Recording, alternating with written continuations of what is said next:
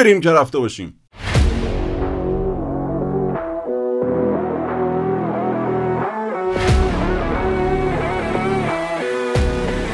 سلام من مجتبی هاشمی هستم. من رضا عباسده.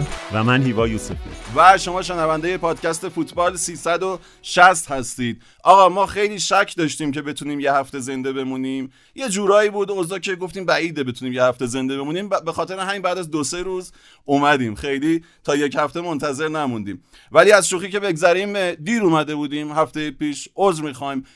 خیلی کامنت داشتیم درباره اینکه چرا دیر چرا سه چهار روز بعد از بازیه و چرا روزی که هفته بعد داشت برگزار می‌شد. یعنی روزی که هفته چهارم می‌خواد شروع بشه ما صبحش منتشر شدیم. هیچ بهانه‌ای برای این کار نداریم فقط عذرخواهی می‌کنیم و امیدواریم که اوضاع رو به راه بشه و در هفته های آینده بهتر باشیم. از الان هم می‌بینید که شروع کردیم. ما داغ داغ هفته چهارم تازه یکی دو ساعت پیش تموم شده. آخر شب اومدیم نشستیم.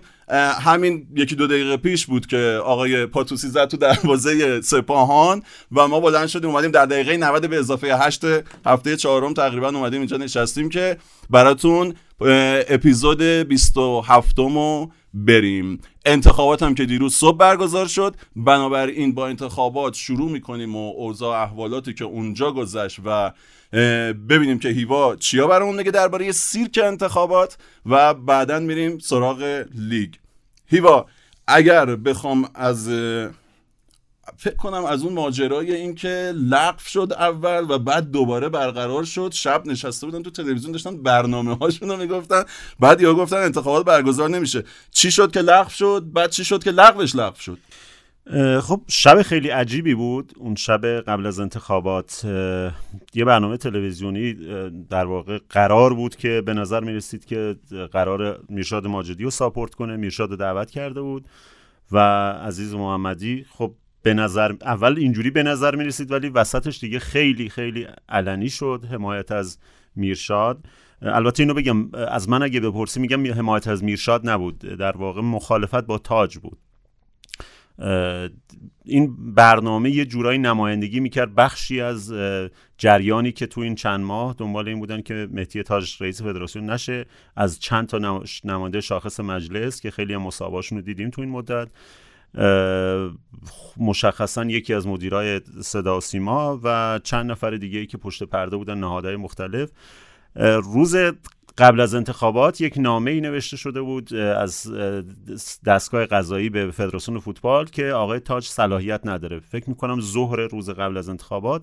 بعد فدراسیون فوتبال این نامه رو داده بود به کمیته بدوی بدوی انتخابات که آقا صداشون کرده بود که بیاید یه همچین نامه ای اومده شما باید الان حکم بدید که تاج از انتخابات بره بیرون و بگیم که آقا این کاندیدا هست شده. اونا هم پافشاری کردن که این کارو نمی کنیم اون کمیته خب قبل از اینم نشون داده بود که تمایل داره با آقای تاج ترکیبش و یه جایی که هفته پیشم گفتم یه جایی که یه فشاری رو تاج اومده بود اینا هم یه فشاری همزمان رو میرشاد آورده بودن که یه ذره موازنه رو ایجاد کنن و بگن اگر شما خیلی بتون بخواید فشار بیارید ما فشار میایم رو میرشاد ماجدی. کمیته زیر بار نرفته بوده حتی گفتن که در قفل کردن گفتن که ما اصلا هیچ کاری انجام نمیدیم. و بعد گفته بودن که انتخابات باید با همین سه کاندیدا برگزار بشه. نصف شب خب دیدیم تو برنامه فکر کنم هولوش ساعت یک نصف شب بود که اعلام شد که فدراسیون فوتبالی اطلاعیه داده و استناد کرده به یه سری بندای اساسنامه گفته به این دلایل انتخابات لغو میشه یه زمان دیگه برگزار میشه. زمانی که این اعلام شد خب خیلی عجیب غریب بود که سرپرست فدراسیون آقای میرشاد ماجدی نشسته بود و یه جوری حداقل حداقل وانمود می‌کرد که نمی‌دونه اینو و داره خودشو برای انتخابات فردا آماده می‌کنه. ما نمی‌دونیم واقعا اصلا آیا اطلاع نداشت یا داشت وانمود می‌کرد که اطلاع نداره که پشت پرده این اتفاقات اینجوری میفته خب من خودم واقعا فکر کردم تموم شده دیگه. به نظر می‌رسید اینجوریه که قرار انتخابات کنسل بشه به یه زمان دیگه موکول بشه پرونده مهدی تاج بیاد بررسی بشه احتمالا حکمی چیزی صادر بشه مهدی تاج حذف بشه و بعد انتخابات حالا با اون دو گزینه یا گزینه های دیگه برگزار بشه بدون مهدی تاج.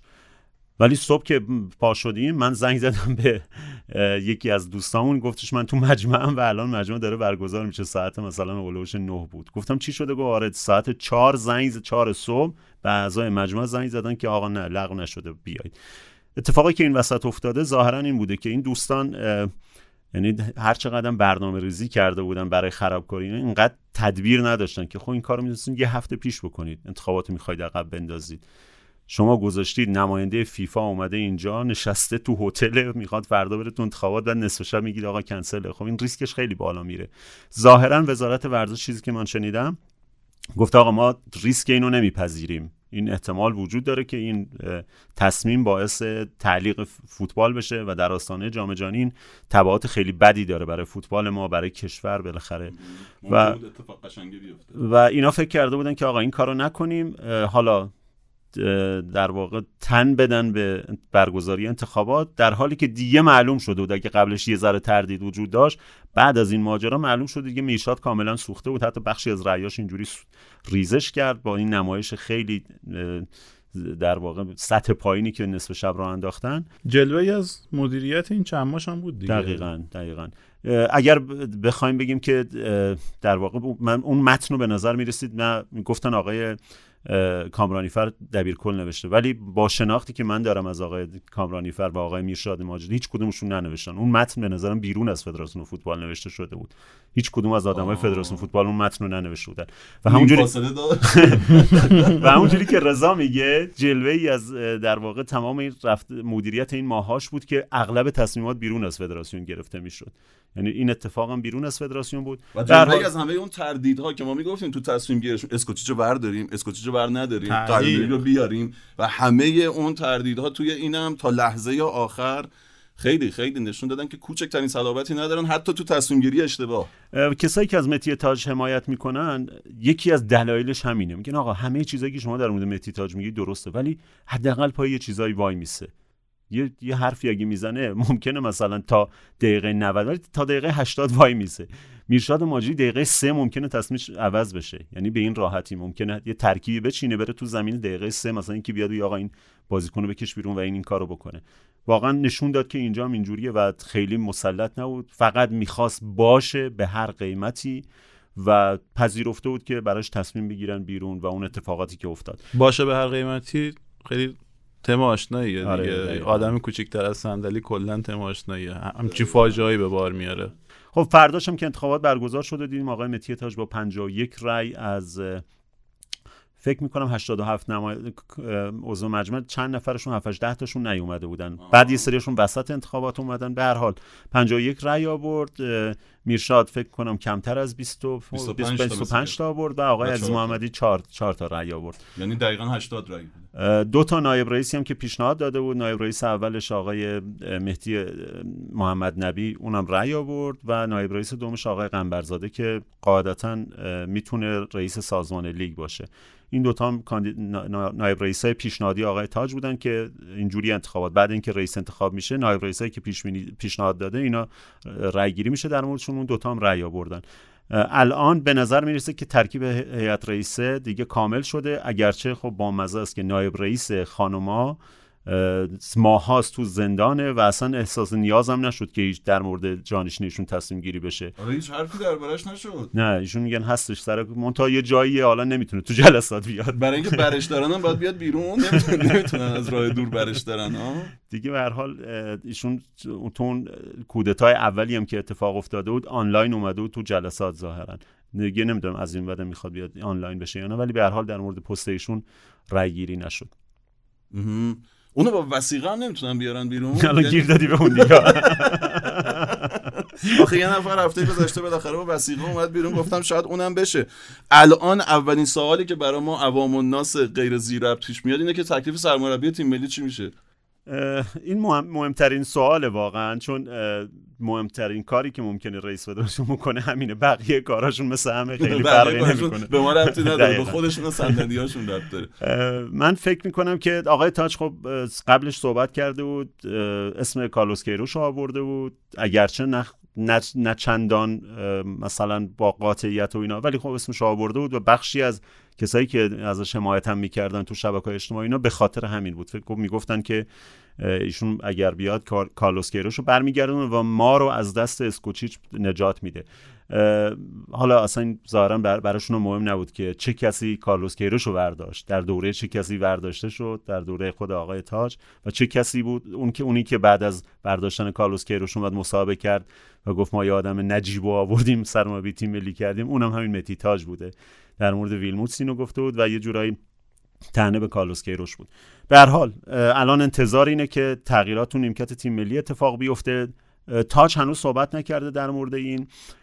از قولش می‌کنیم که نماینده مجلس سه تا اسم برده بود که کارلوس کیروش بود برانکو و امیر قلنوی فکر کنم. این سه تا اسم آورده بود.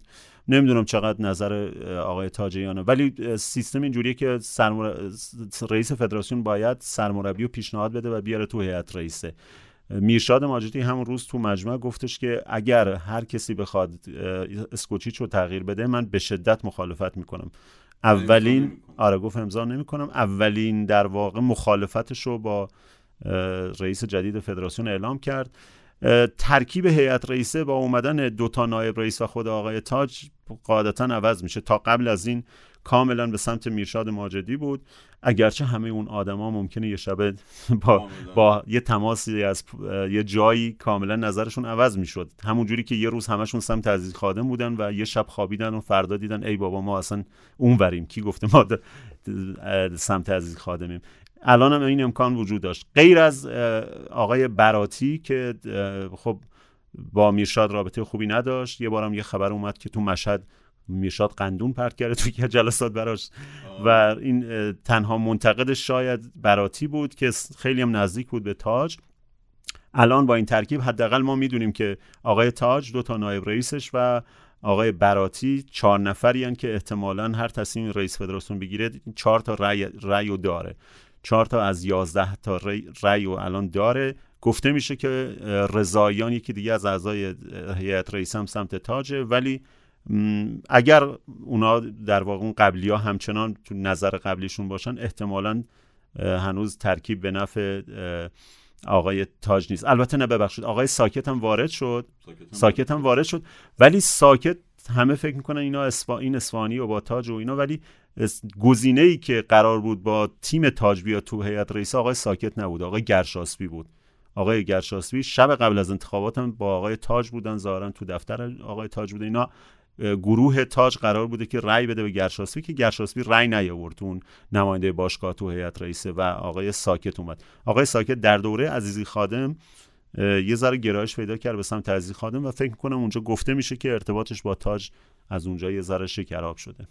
الان هیئت رئیسه رو داره با خودش یا نه؟ بخواد تصمیم تقریبا الان می‌تونم میگم نصف نصفه نمی‌تونه نمیشه با قاطعیت گفت. ولی خب چون رئیس فدراسیونه قاعدتا میان سمتش دیگه. اون اونا که آدمای خیلی چیزی امتیاز می‌خوان آره خیلی آدمایی نیستن. میگید اصول دارن یا مثلا یه چارچوبی دارن رو اون وای میسن.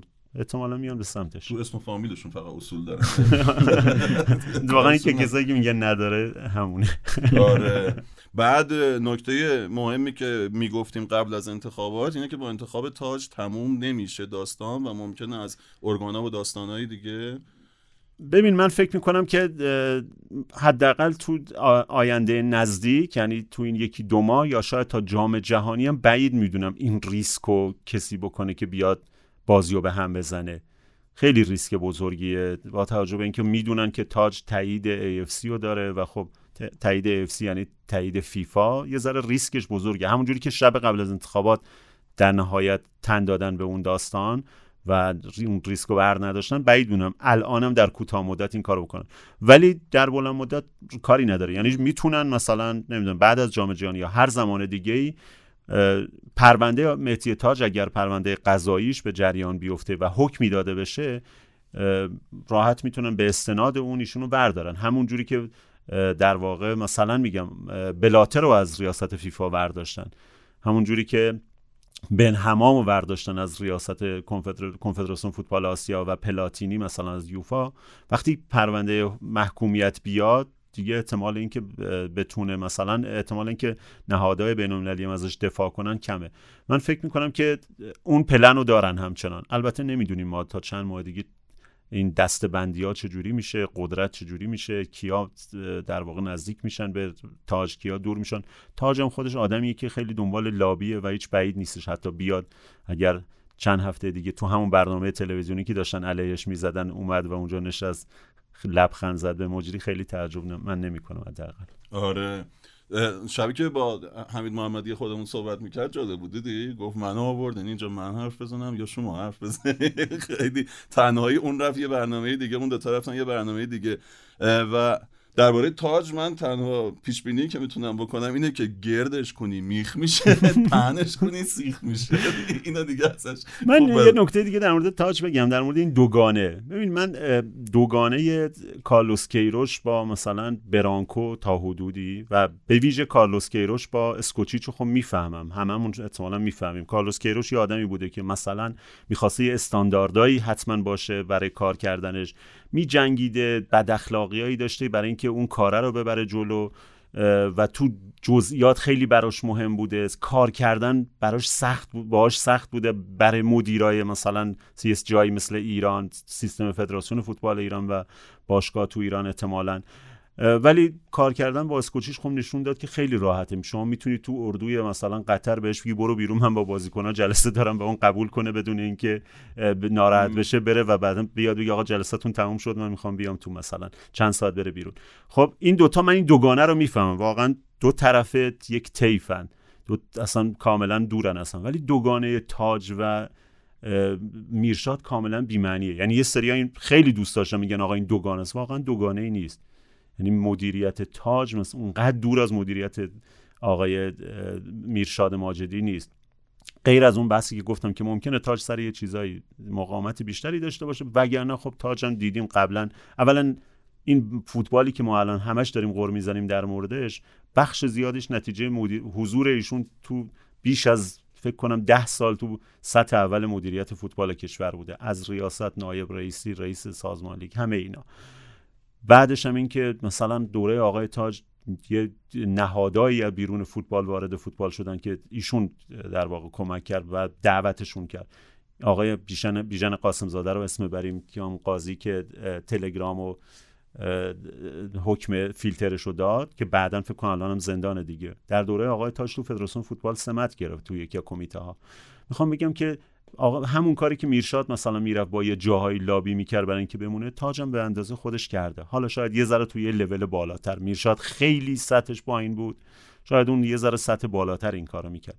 ولی اینقدر من این دو, دو تا آدم رو دور نمی‌بینم. در نتیجه برام واقعا بیمعنی بود و نمیفهمیدم این کسایی که یه جوری می‌خواستم میگن آقا این خیلی با اون فرق داره این شر اون نمی‌دونم خیره هیچ کدوم به نظرم نه شر مطلق شر مطلق نه ببخشید. هیچ کدوم نزدیک به خیر نبودن. یعنی جفتشون نزدیک به هم بودن. فقط تنها تفاوت می‌تونه همین باشه که اولش صحبت کردیم.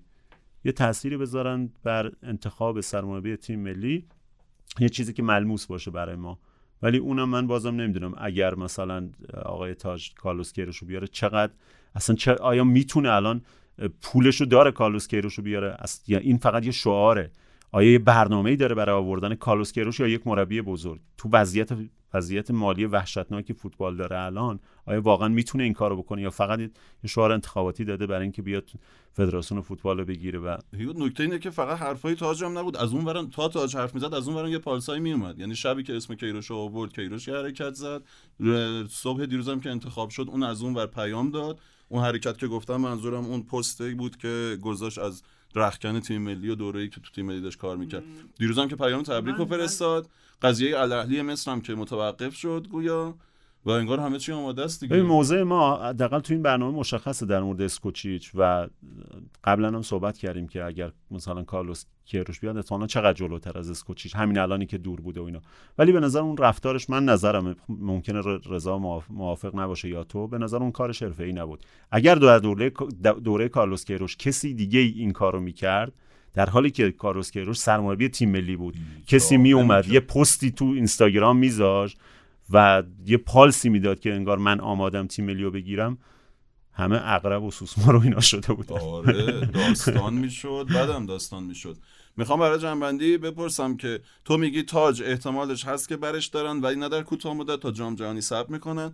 تاج چقدر احتمالش هست که سرمربی تیم ملی رو تا جام جهانی عوض کنه؟ اینکه حالا از اون سه تا گزینه کی کاری نداریم. به نظرم اگر نکنه این کارو اگرچه تو ایران معمولا یه جای پستایی مثل فوتبال حداقل تو فوتبال ما اینو دیدیم. هیچ نسبتی با افکار عمومی نداره. این انتخابات انتخاباتی که برگزار میشه معمولا تو فوتبال انتخاب آدما تو باشگاه واقعا افکار عمومی هیچ جاش نیست. یعنی شما ممکنه سالها از کفاشیان ناراضی باشی فوشش بدی اینا ولی 8 سال ده سال بمونه رئیس فدراسیون. ممکنه شما بگید آقا این مثلا تا چرا داره برمیگره ولی برگره 51 رأی هم بیاره خب؟ ولی با وجود این من فکر کنم تاج حداقل اگر بخواد یه ذره چهره خودش رو ترمیم کنه نسبت به گذشته باید به بخشی از کسایی که اومدن تو این مدت پشتش و دنبال تغییر هستن باید به خاص اینا توجه کنه. در نتیجه من فکر می‌کنم که جدی به این فکر خواهد کرد که تغییر بده تو در واقع نیمکت تیم ملی. ولی آیا میگم آیا این امکانش رو داره؟ آیا پولش رو داره؟ آیا می‌تونه عملیاتیش کنه؟ یه ذره خب زوده برای اینکه بگیم. یکی دو تا از زودم البته زود برای زود برای تیم ملی اصلا کاملا دیره. بگم. یکی اینکه فوری فوتی باید تصمیم بگیره و همین قضیه شهریور رو از دست نده اگر قرار کسی بیاد قطعا باید من بعید شهریور من بعید شهریور اصلا. واقعا خیلی سخته. شهریور یعنی الان یه نفر دیگه با تیم ملی و یه کمی که تو میگی پول این گزینا همشون پول زیاد نمی‌خوان. بعضیاشون خیلی راحت میشه آورد دیگه. رضا تو سوالی نداری از هیوا؟ هر چی لازمه بدونی می‌دونی؟ آره تقریبا همه چیز رو توضیح داد. من یه سوال واسم اینه که باقی جای دنیا ترکیب مجمع این شکلیه. یعنی مثلا رؤسای فوتبالن این در واقع دور و تسلسل وجود داره که مثلا یه سری آدما یه سری آدما دیگر انتخاب می‌کنن و اونا نهایتا رأی میدن دوباره اینا رو انتخاب می‌کنن. یا مثلا چه می‌دونم مثلا یه فریاد شیران یه مصاحبه ای داشت با دوباره حمید محمدی دوباره. آره. اونجا مثلا یه انتقادی کرد. معمولا انتقادش درست نیست. عمدتا فریاد شیران چی میگه انتقاد درست نیست. ولی اینجا مثلا حرف خوبی زد. گفت خب مثلا مربیای قبلی تیم ملی یا رؤسای قبلی فدراسیون. مثلا اینا به حال آدمایی که تجربه دارن می‌تونن تو انتخابات آدمای جدید صاحب نظر باشن. نظر درسته ولی می‌خوام ببینم مثلا کلا یه همچین ترکیباتی میشه داشته باشه مجمع که از این مثلا اینکه آقا چرا باید کسی که مثلا با بهاروند میبنده رئیس فدراسیون شه؟ یعنی تاج همه این انتخاباتی که تاج برد به خاطر همون بوده دیگه همون می‌دونیم. و خیلی عجیبه مثلا بهاروند ما اصلا نمی‌دونیم یعنی نگاهش به فوتبال چیه؟ خب؟ اصلا معمولا حرفم نمی‌زنه آره. مسابقه نمی‌کنه و قول تو اصلا آره. وقت می‌خوام اینم که اصلا کلا همه جا دنیا همین شکلی ترکیب هیئت فوتبالای مثلا حالا ایالت و استاناس یا اینکه شکل دیگه ای داره؟ ببین درستش اینه دیگه. میگن کسایی که زینفعن زینفعان در فوتبال. خب؟ مثلا صاحب نظرها زینف نیستن دیگه. مثلا شما ممکنه یه کارشناسی باشید شما ممکنه مثلا سرمایه تیم ملی ولی الان زینف نیستی تو خونت نشستی. کسی که زینف اون باید تصمیم بگیره. این حرف حرف درست منطقیه خب؟ درست. مونتا اون اون مکانیزمی که نتیجهش میشه خروجیش میشه مثلا یک ترکیبی که بهارون براش تصمیم می‌گیره باید بریم اون چرا اینجوریه. البته اون نکته هم که دو گفتی دیگه الان اونجوری نیست. حداقل در شکل این مدلی نیستش که یه کسایی مثلا رئیس فدراسیون هیئت رو انتخاب کنه بعد هیئت ها بیان اون انتخاب کنن. الان اینجوریه که هیئت ها هیئت های شهرستان انتخابشون می‌کنن. عین فدراسیون فوتباله. مثلا نماینده داوران نماینده مربیای استان اینجوری اینا میان انتخاب می‌کنن رئیس هیئت و منتها هیئت ها همیشه وابستن به فدراسیون به خاطر اینکه بودجه می‌گیرن ازش. عملا درآمدی ندارن. تو اغلب هیئت ها یه جایی ممکنه مثل مثلا اصفهان و اینا که فوتبال زنده تر پول هست کرمان اینا ممکنه یه ذره استقلال داشته باشن. ولی تو استانهای حالا این اصطلاح کم برخوردار اینا معمولا تمام اموراتشون با همین بودجه که فدراسیون میاد میگذره و کاملا وابستن به فدراسیون و همیشه هم سعی می‌کنن که نزدیک بشن به اون کسی که پول داره پست داره شانس پیروزی بیشتری داره. خیلیاشون تحلیل ندارن بعد میگن آقای بهاروند تو تحلیل چیمون میگه این اینه بریم سمت این. این جوریه دیگه. و برای همین به این, به این نتیجه به این ترکیب می‌رسیم. فقط در مورد من همیشه یکی از چیزایی که برام خیلی جالب بوده ایدئالی البته نگاه ایدئالیه. چرا یه بار نمیان بگن آقا مثلا این دوگانه ای که برای شما برای ما درست کردی آقا ما قبول نداریم. بابا اینا هیچ کدوم به درد فوتبال نمی‌خورن. چرا هر دفعه هر گزینه گذاشتن جلوشون اینا میگن باشه. عزیزی خادم رو گذاشتن جلوتون نزدیک 50 60 تا رای بدید نمی‌دونم چقدر بهش رای دادید خب؟ بعد بلا فاصله یه جایی گفتش که نه آقا عزیزی خادم خوب نیست. شما گفتید بله بله خوب نیست. اومدید سرتون انداختی پایین اومدی تو مجمع با کنار گذاشتنش. کنار اومدید بدون اینکه هیچ دخالت. یه سال قبلش همتون بهش رأی داده بودید. هیچ هیچ انتقادی هم تو این یه سال نکرده بودید بهش. مطلقا. هیچی. خیلی هم اتفاقا به هیئت رسیده بود پول داده بود OK هم بودن باش ولی یه جای دیگه تصمیم گرفت اینا گفتن OK باشه دیگه تصمیم گرفتن. الان هم اینجوریه. آقا آقای تاج 8 سال ده سال بوده دیگه. شما فوتبال براتون مهم نیست. فوتبال رو دوست ندارید واقعا. سرنوشت فوتبال براتون مهم نیست. بگید آقا خب باشه. آقای تاج محترم ولی ما نمی‌خوایم این گزینه رو. آقا ما اصلا رأی نمیدیم. یه بار بیاد رأی ندید چرا نمی‌تونن؟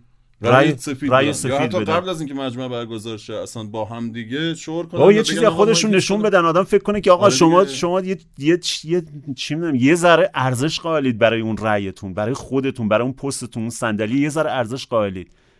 یعنی هر کسی رو بذارن جلوشون اینا بالاخره به یکیش 50 تا رأی میدن به اون یکی سی تا. آره. ولی خب رؤسای هیئت ها دیگه واقعا فقط اونا نیستن. این, این الان الان تغییر کرده. اکثریتشون اونان دیگه. الان مثلا 30 تا نمی‌دونم چند تا استان. الان 30 تا استانه ولی 87 تا ما تو مجمع الان رأی داریم. الان دیگه واقعا نمیشه گفت اکثریتا چون الان ما 16 تا تیم لیگ برتر رو داریم و نصف لیگ یک.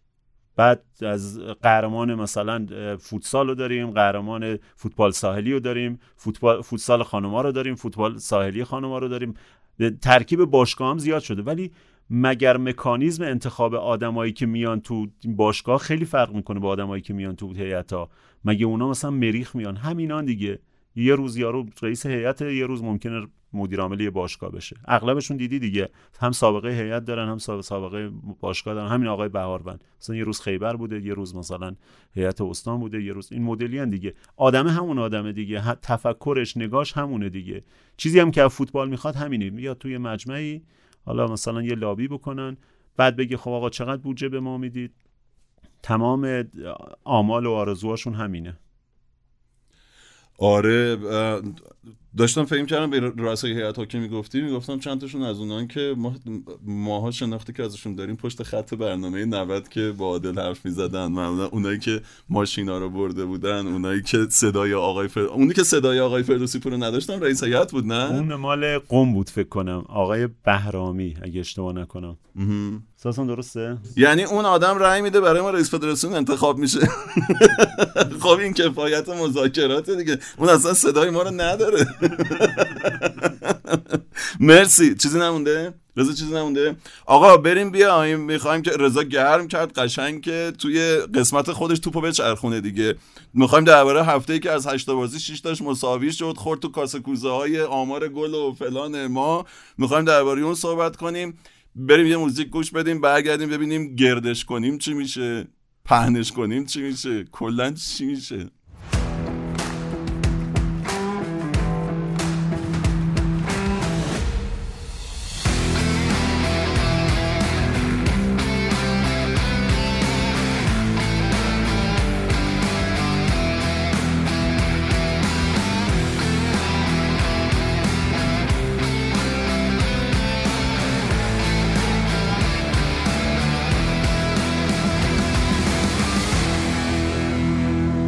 خب دوباره سلام علیکم.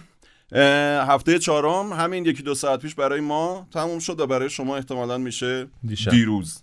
دیشب آره. دیشب در ساعات پایانی شب.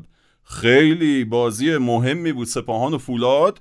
که دو تا تیم قلشماق تکلیف صدرنشینی هم دقیقا این بازی مشخص کرد توی دقیقه 90 و خورده ای. به نظرم از همین بزرگه قورباغمون اول قورت بدیم و از همین بازی بزرگه شروع کنیم. رضا؟ دو تا دو تا قورباغه رو باید قورت بدیم. چرا؟ سپاهان و فولاد آره. و از این بازی شروع کنیم که من highlight ش رو دیدم. دیدم یکی دوتا سر نصف نیمه زد مقانلو تونست بالا سر کولیبالی سر بزنه ولی نتونست گل بزنه. و آقای یاسین سلمانی که اینجا صحبتش می‌شد که احتمالا قرار ستاره باشه و دو هفته اول هم ستاره بود هیچ دیگه. توپ لو داد زیر فشار همون پرس معروف فولاد که همین خواستم میگم آقا credit اونو باید بدیم به اون پرسه واقعا. واقعا. حتی دقیقه حتی اونجا اونجا دیگه یکی دو نفر بودن. اون هجوم چند نفری همیشگیشون نبود ولی تحت اون پرسه یاسین اشتباه کرد و آقای پاتوسی توپ و دزدید و ما رو یاد گل دقیقه 97ش به سپاهان انداخت که با تیم استقلال زده بود. و اونم توی اصفهان بود نقش. جهان بود. توی نقش جهان بود. دقیقه 97 زد اون گل قهرمانی رو از سپاهان گرفت. شاید این گلم بگیره. بقیه رو تو بگو دیگه. ام. خب حالا واسه قهرمانی که خیلی زوده. آره. سر بازی پرسپولیس و فولاد بود که راجع به پرس فولاد صحبت کرده بودیم و اینکه پرس فولاد فعلا سقف فوت بازی سازی تو فوتبال ماست و گفتیم باید ببینیم تو بازی سپاهان فولاد مورایس می‌تونه یه سطح دیگه ای از ساخت بازی رو ارائه بده و بتونه غالب شه به پرس فولاد که این اتفاق نیفتاد. یعنی سپاهان موقعیت خاصی ساخت تو این بازی و نه چندان نتونست به پرس فولاد غالب بیش- یکی دو بار بیشتر از پرسپولیس تونستن از پرس فولاد عبور کنن. ولی باز هم موقعی که سپاهان توپ داشت عمده بازی تو زمین سپاهان میگذشت. یک بارش اون بود که فرشاد احمدزاده برد سه چهار تا پاس دادن. فرشاد داد به رامین رضاییان. رامین پاس آخر رو گلر جمع کرد. اونو دیدم خوب داشتن می‌رفتن. آره سه چهار تا صحنه خوب داشت. کلا سپاهان سپاه. تونست از پرس فولاد عبور کنه. ولی بازم اون چه که غالب شد پرس فولاد بود. به این لحاظ که حتی توپ دزدیای فولاد موقعیت های بهتری می ساخت تا ساخت بازی سپاهان. یعنی فولاد قصد داشت با پرس خط دفاعی سپاهان و دزدیدن توپ تو یک سوم دفاعی سپاهان صاحب موقعیت شه. و سپاهان می‌خواست با عبور از لایه اول دفاعی فولاد که خیلی بالا نزدیک دروازه سپاهان داشت بازی می‌کرد به سرعت وارد انتقال بشه پشت اون خطوط و بتونه تو حمله توپ بالا ببره مشابه همون صحنه که دیدی. و نهایتا دستاورد فولاد تو این زمینه بیشتر بود. و خب گل هم که همین بود. یعنی گل عملا حاصل پرس بود. گفتیم مخاطب عادی فوتبال اینجور توپا رو حاصل اشتباه می‌دونه. ولی وقتی شما اصلا پرسینگ برای چی ساخته شده؟ خب همه تیم‌ها جمع میشن عقب زمین دفاع می‌کنن دیگه. پرسینگ یه شکل هجومی از دفاع کردنه. در واقع شما رو تو بهترین موقعیت وقتی تیم حریف کاملا بازه و فاصله خیلی کمی از دروازه حریف داری صاحب توپ می‌کنه. لیورپول مثلا تیمی که تو ساخت بازی خیلی تیم قدرتمندی نیست. و جلو تیمایی که جلوش فشرده میشن گاهن دچار مشکل میشه. ولی عمده موقعیتاشو با پرس کردن با کانتر پرس کردن با این شکل از بازی تولید می‌کنه. و این یه یعنی اه، این که بخوایم راجع به این صحبت کنیم که خب مثلا یاسین سلمانی اشتباه کرد و اینها دیدن فقط یه بخش داستانه ولی بخش مخصوصا حداقل وقتی راجع به مثلا تیمای نکونام تیمای رسول خطیبی این تیمایی که در واقع pressing aggressive و سنگین تو زمین حریف دم دروازه حریف استایل بازیشونه. اینجور تیما وقتی از بازیکن حریف توپ میدزدن می‌کنن تو گل اینو نباید حاصل اشتباه دونست باید حاصل روند دونست. و اگه اینطوری نبینیم اتفاقی تو زمین افتاده رو متوجه نمیشیم. در مورد یاسین سلمانی اتفاقا صحبت کرده بودیم گفته بودیم خیلی دارن به بازی می‌گیرن. یاسین و خیلی دارن ازش استفاده می‌کنن تو اون نیم فضای راست با فضا سازی که وینگر راست سپاهان رامین و حتی مهاجم سپاهان که مثلا میاد عقب میشینه مقانلو خیلی بیشتر از پارسال داره تو بازی سازی سپاهان شرکت می‌کنه باش بازی می‌کنن. فضا سازی که می‌کردن تا یاسین بتونه در واقع از اون در نیم فضای راست عبور کنه و تو موقعیت قرار بگیره تو بازی نساجی تو بازی اول با استقلال. یاسین عملا شاید اگه میانگین استقرار بازیکنهای اه، سپاهان می‌دیدیم یاسین عملا بازیکنی بود که جلوتر از همه قرار داشت. جلوتر از همه داشت توپو تاچ می‌کرد. نزدیکتر از همه به دروازه حریفا داشت توپو تاچ می‌کرد. بازیکنی که قرار بود صاحب توپ بشه این بازی کاملا مسیرهای پاس بهش بسته شده بود. هم به اون هم به مانوئل فرناندز بازی سازشون تو میانه زمین. یعنی دوتا بازویی که رو دست ریگی بازی می‌کردن تو وسط زمین و عملا بازی سپان شکل می‌دادن. و نهایتا اون اشتباه رو کرد. ما در مورد یاسین این صحبت هم کردیم که بازوبند یه شکلی از غرور رو تو بازیش آورده. نمی‌دونم دقت کردی رو جزئیات رفتارش تو این بازی. من فکر می‌کنم غرور نیست ماجرا. یه شکلی از تبختر واقعیت و باید اگه قرار بازوبند رو دست یاسین باشه حتما باید مراق- بیشتر مراقب این بچه هم باشن. بود مگه؟ چون وقتی پیام اومد مثل اینکه بازوبند رسید پیام نیازمند. آها درست میگی. آره آره. امروز بازوبند دستش نبود ولی شکلی که در واقع اون این نقش کلیدی که کلا توی تیم پیدا کرده عملا. آره اون نقش محوریه عملا باعث شده هم تو بازیش یه جاهایی از اون سرعت عمل و اینها کاسته بشه. یعنی یاسین بازیکنی بود که اون وجه مشخصه بازیش پرس شکنی بود. من یه مصاحبه ازش دیده بودم که ازش پرسیده بودن که شبیه کدوم بازی کنی به نظر خودت؟ و گفت خیلی به میگن کاکا. و به نظرم یعنی من خیلی امیدوار شدم وقتی دیدم نگاش اینطوریه. مثلا یهو نیومد از بازیکنای خیلی جدیدتر. و واقعا بازیکنی که به نظرم شبیشه رو مثال زد. یعنی خیلی گزینه خوبی رو مثال زد. وجه مشخصش اینه که یهو پا به توپ می‌تونه پرس بشکنه تو میانه زمین و اون سرعت عمله است. خب و این یه مقدار مثلا من می‌دیدم هم تو این بازی هم تو بازی قبلیشون با گلگوهر می‌دیدم که شاید حالا شاید تبعات بازومنده لزوما نبوده شاید تبعات موفقیت بوده نقش محوری بوده ولی تو بازیش اون کندی که در واقع ناشی از اون تبختر و غروره رو می‌شدید. این خیلی سریع باید از بازی یاسین حذف بشه. رو صحنه گل هم می‌تونست به راحتی تو بده به پیام نیازمند. نه جلوه ای از همون لفت دادن دیگه. ببینید تیمایی که می‌خوان تله پرس شکل‌های مختلف تله پرس داریم. خب یکی از راههای آنالیز حریفا واسه پرس گذاشتن یه در واقع بررسی فاکتوری به اسم پلین کوتا یعنی سهم بازی. اینکه شما به در واقع وقتی توپ بهت می‌رسه چقدر توپو تاچ می‌کنی تا منتقل کنی توپو. بازیکنی که زیاد ضرب می‌زنن به توپ اینا معمولا جزء بازیکنایی که تیمایی که آنالیزشون می‌کنن روشون تله پرس می‌زنن. این مکسی که یاسین تو بازیش میاره باعث میشه که گفتم این در واقع اون خاصیت ویژه بازیش که پرس گریزی پا به توپه نه تنها ازش گرفته شه که کاملا معکوس عمل کنه و خب این دیدیم دیگه کمین رو به موقع واسش و پاتوسی. پاتوسی مشابه همین تو دوزی های خاطرتون باشه دو سال پیش که فولاد قهرمان جام باشگاه جام حذفی ایران شد. یه بازی مرحله فکر می‌کنم یک چهارمش با سپاهان بود که بازی به, پنخ... به پنالتی کشیده شد و فولاد سپاهان برد. اونجا سپاهان یه... یه خورده بازی رو بهتر از فولاد شروع کرد. ولی یه پاس تو ارزی که از همون از همین نقطه تقریبا گلسیانی داشت رو به عقب واسه دروازه‌بانشون کار می‌کرد واسه نیازمند. همون مشابه همین توپ پادوسی اومد دزدید و حالا اون توپ رو نتونست بکنه تو گل. نیازم به سختی جمعش کرد. و توانایی رو داره. چون امروز هم آره. و از همونجا عملا عملا ورق بازی برگشت و فولاد سوار بازی شد و نهایتا بازی رو برد. می‌خوام بگم یه چیزی که داره تو بازیشون تکرار میشه. یعنی احتمالا مثلا سپانیا شاید خیلی بیشتر در واقع با دردسرهایی که فولاد می‌تونه واسه حریفای بزرگ بسازه آشنان مخصوصا که نتیجه ها تو این چند هفته تو چند تا بازی آخر خیلی به سمت فولاد بوده. یعنی سپاهان تو این فکر می‌کنم تو این از زمانی که فکر کنم تو این دو سه سال اخیر یه برد فقط تونسته جلوی هفته آخر دوره برگشت. دوره رفت آره. پارسال بود سیج. سیج که باخت دوره برگشت. آره بازی رفت پارسال و از فولاد دو یک برد با با سوپر گل امید نورافکن. و بعد عمدتا بازی شکل نگرفته این بازی دوباره همون شکلی بود یعنی بازی فولاد بود از اول بازی شد کاملا سوار کرد. در واقع غالب کرد به بازی سپاهان. بازی سپاهان شکل نگرفت. و رفته رفته حالا از دقیقه 60 میشه گفت که با یه شیب خیلی خیلی کندی سپان تونست آروم آروم توی بازی بیاد. اون دوتا ضربه سری هم که دیدی احتمالا همون اولوش دقیقه 70 و 80 بوده که حالا تلاش خیلی زیاد موقع موقعیت ویژه‌ای نبود. خیلی نزدیک به مدافع صاحب توپ شد.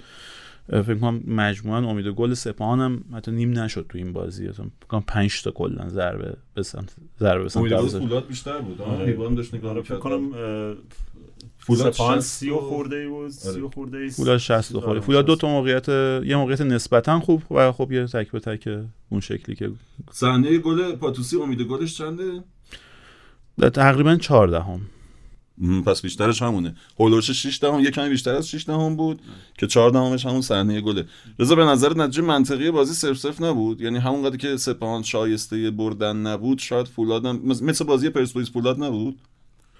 اگر این اتفاق نمیافتاد. نزدیک بود. صرف صرف می‌تونست نتیجه بازی باشه ولی خب این اتفاق افتاد تو بازی آخه و این اتفاق اتفاق نبود. آره، حادثه آره، آره. نبود. گوییم که جزء آره. تاکتیک فولاده آره. ولی به خیلی به صفر صفر نزدیک ما هم که روزنامه ما بازی پرسپولیس رو بستیم و جلدمون رو. اینم صفر صفر تلقی کردیم پیش خودمون و جدول اینجوری می‌شد که سپاهان و پرسپولیس هم امتیاز می‌شدن و سپاهان تفاضلش هم مساوی بود. با گل زده بیشتر سپاهان صد نشین می‌شد.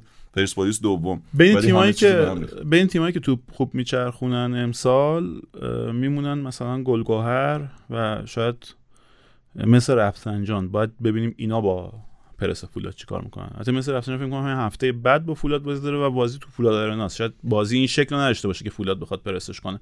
ولی چرا فولاد با همه گنده ها بازی داره تو من- خواستم بگم ما روز اول داشتیم صحبت می‌کردیم اول لیگ صحبت قرعه بود که چقدر قرعه سختی داره. ما گفتیم که یه بازی آسون با نفت داره بقیهش سخت میشه. بازی با نفت رو نبرد. و بعد. با از پرسپولیس که امتیاز گرفت اون دو تا بازی سخت دیگه آره اون. فولاد بودنه رو در نظر نگرفتیم. حریفا رو در نظر گرفتیم اون خاصیت رابین هودی که دوباره از یه جیب یه تیم پولدار رو زد در واقع اون باعث می‌شد که عملا بخش آسون لیگ براش همین بازی سخته در باشه واقع همه بازیایی که ما می‌گفتیم فولاد بازی سختی داره بازی سختی تیم مقابله بود آره یعنی در واقع فولاد دارن؟ خوبی واسه شروع فصل داشت عملا آره. و تقریبا با سه چهار تا از گنده هم بازی کرد همینی که این بازی دیگه چیزی داره نه دیگه اینکه دوباره صد نشین رو مشخص کرد دیگه. یعنی سپاهان رو به حالا از صدر پایین کشید. سپاهان البته بازی سختی داشت. بازم میگم حالا به قول تو نتیجه منصفانه می‌تونست این بازی هم سف سف باشه. سف سف یا حالا یکیشو فولاد هر دوتاش وقتی نسبت امید گلا مثلا اه، 60 خورده ای به 30 خورده ایه یکیش یا سف سف هر دوتاش می‌تونه نتیجه منطقی باشه واسه این بازی. ولی به در واقع سپاهان هم دوباره نباید به عنوان یه باخت بزرگ بهش نگاه کنه. گفتیم این شطوری که در همه تیم آره. بزرگا میخوابه. نظر تو درباره مرایس چقدر تغییر داد این بازی؟ گفتم اولم که نه؟ نه ما گفتم با جو زدگی هم نباید به دوتا برده اولش نگاه کرد ولی اون چه که واقعا باعث میشه من تحسینش کنم شخصیتشه. شخصیت مورایز شخصیت آدم حرفه‌ایه. ولی سپاهان من الان جلوی فولاد فارغ از اینکه نتیجه تو بازی فولاد پرسپولیس سف سف بود تو بازی فولاد سپاهان یکیش به نفع فولاد. جلوی فولاد جلوی حریف خیلی سخت. من پرسپولیس رو یه ذره تیم بهتری دیدم تا سپاهان. آها. وقتی جلوی فولاد مقایسهش کنم اون یه ذره رو میشه شاید گذاشت عنوان که میز... جفتشون میزبان بودن ببخشید. همینو بگم توی شرایط مساوی هم چیزی. جفتشون میزبانی که تماشاچی داشت. دو میزبانی که تماشاچی داشتن. حتی پرسپولیس تماشاچی امروزش رو نداشت. اگه امروزی ها رو داشت شاید اوضاع بهتر می‌شد. چون دیدین که چه انرژی دادن تو هر دو تا نیمه پرسپولیس گل زد. از اینجا بریم سا... یه ذره جدول شکل گرفت. الان به صد نشین خیلی نمیشه گفت صد نشین وقتی دو سه تا تیم هشتن دو سه تا تیم هفتن. ولی پرسپولیس فولاد استقلال سپاهان تیمایی که توقع داریم اون بالا باشن الان اون بالان. تیمایی که توقع داشتیم اون بالا باشن و هنوز نیستن مثل رفسنجان چهارمین مساوی متوالی گلگهر هم بعد از برد اولش سومین مساوی متوالی. دو تا بازی هم هست که داره میبازه و مساوی می‌کنه. کنم چسبیده به. هموناست دیگه نیست مگه؟ تقریبا چسبیده به همون است یه برد و سه مساوی شش امتیاز داره در واقع. یعنی از پیکان هم پایین تره گلگار نبردنش تو این بازی یه ذره عجیب بود. واقعیتش یعنی موقعیت خیلی خوبی ساخت و حالا نسبت امید گلام تقریبا می‌تونه توضیح بده. بازی دو و چل پنجاه امید گل داشت آره. که بالاترینه توی آره یه موقعیت مثلا هولوش هشت دهمی فقط استنلی کیروش از دم دروازه نزد. بازیکن دیگه موقعیت دیگه ای داشتن کلا به نسبت اینکه دیدیم مصر رو که چقدر حریف سختیه و سخت امتیاز میده بازم متناسب باهاش متناسب با اون مدل بازی مصر فوتبال بازی کردن موقعیت خلق کردن. و به نظرم مثلا این بازی فیرش حالا برخلاف دو بازی قبلی گفتیم مثلا گل- گلگهر سپاهان فیرش مساوی بود. اه، گلگهر مصر چندین بار خودمون تکرار کردیم حرفای برده که. حقش یک امتیاز هم نبود ولی این بازی رو باید می‌برد.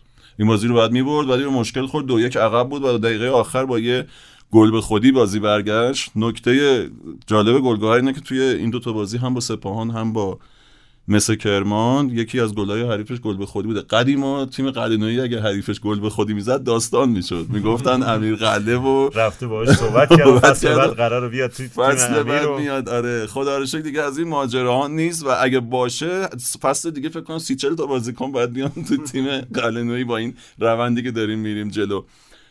ولی آره متوقف شد. ولی همچنان نباخت. گلگوهر من خیلی حواسم به این رکورد نباختنشه. که الان شد 9 تا از اون فصل و 4 تا شد 13 تا. در حالی که بقیه تیم‌ها اصلا نزدیک خب گلگوهرم خیلی نزدیک خیلی دوره هنوز از رکورد استقلال مجیدی. و جالبتون بگم 13 هفته پیش به استقلال مجیدی باخته اون بازی هیجان انگیز که سعید صادقی پنالتیشو زد به تیر و اونا دقیقه آخر با یه پنالتی گل زدن.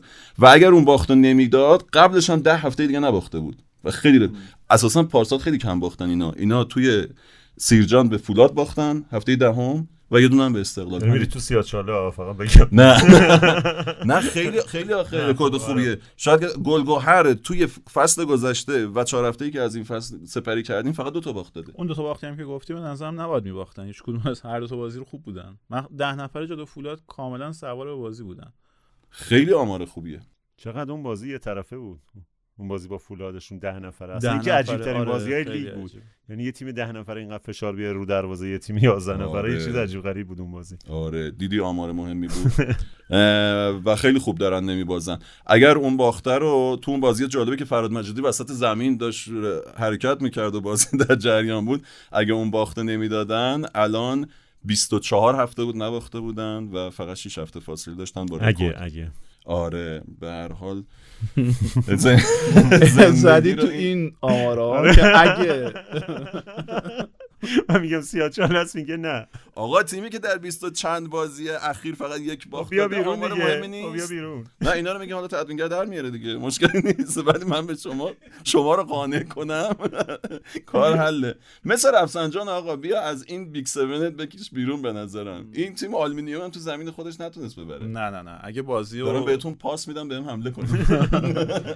نه به نظرم به اندازه برد دوباره موقعیت ساخت.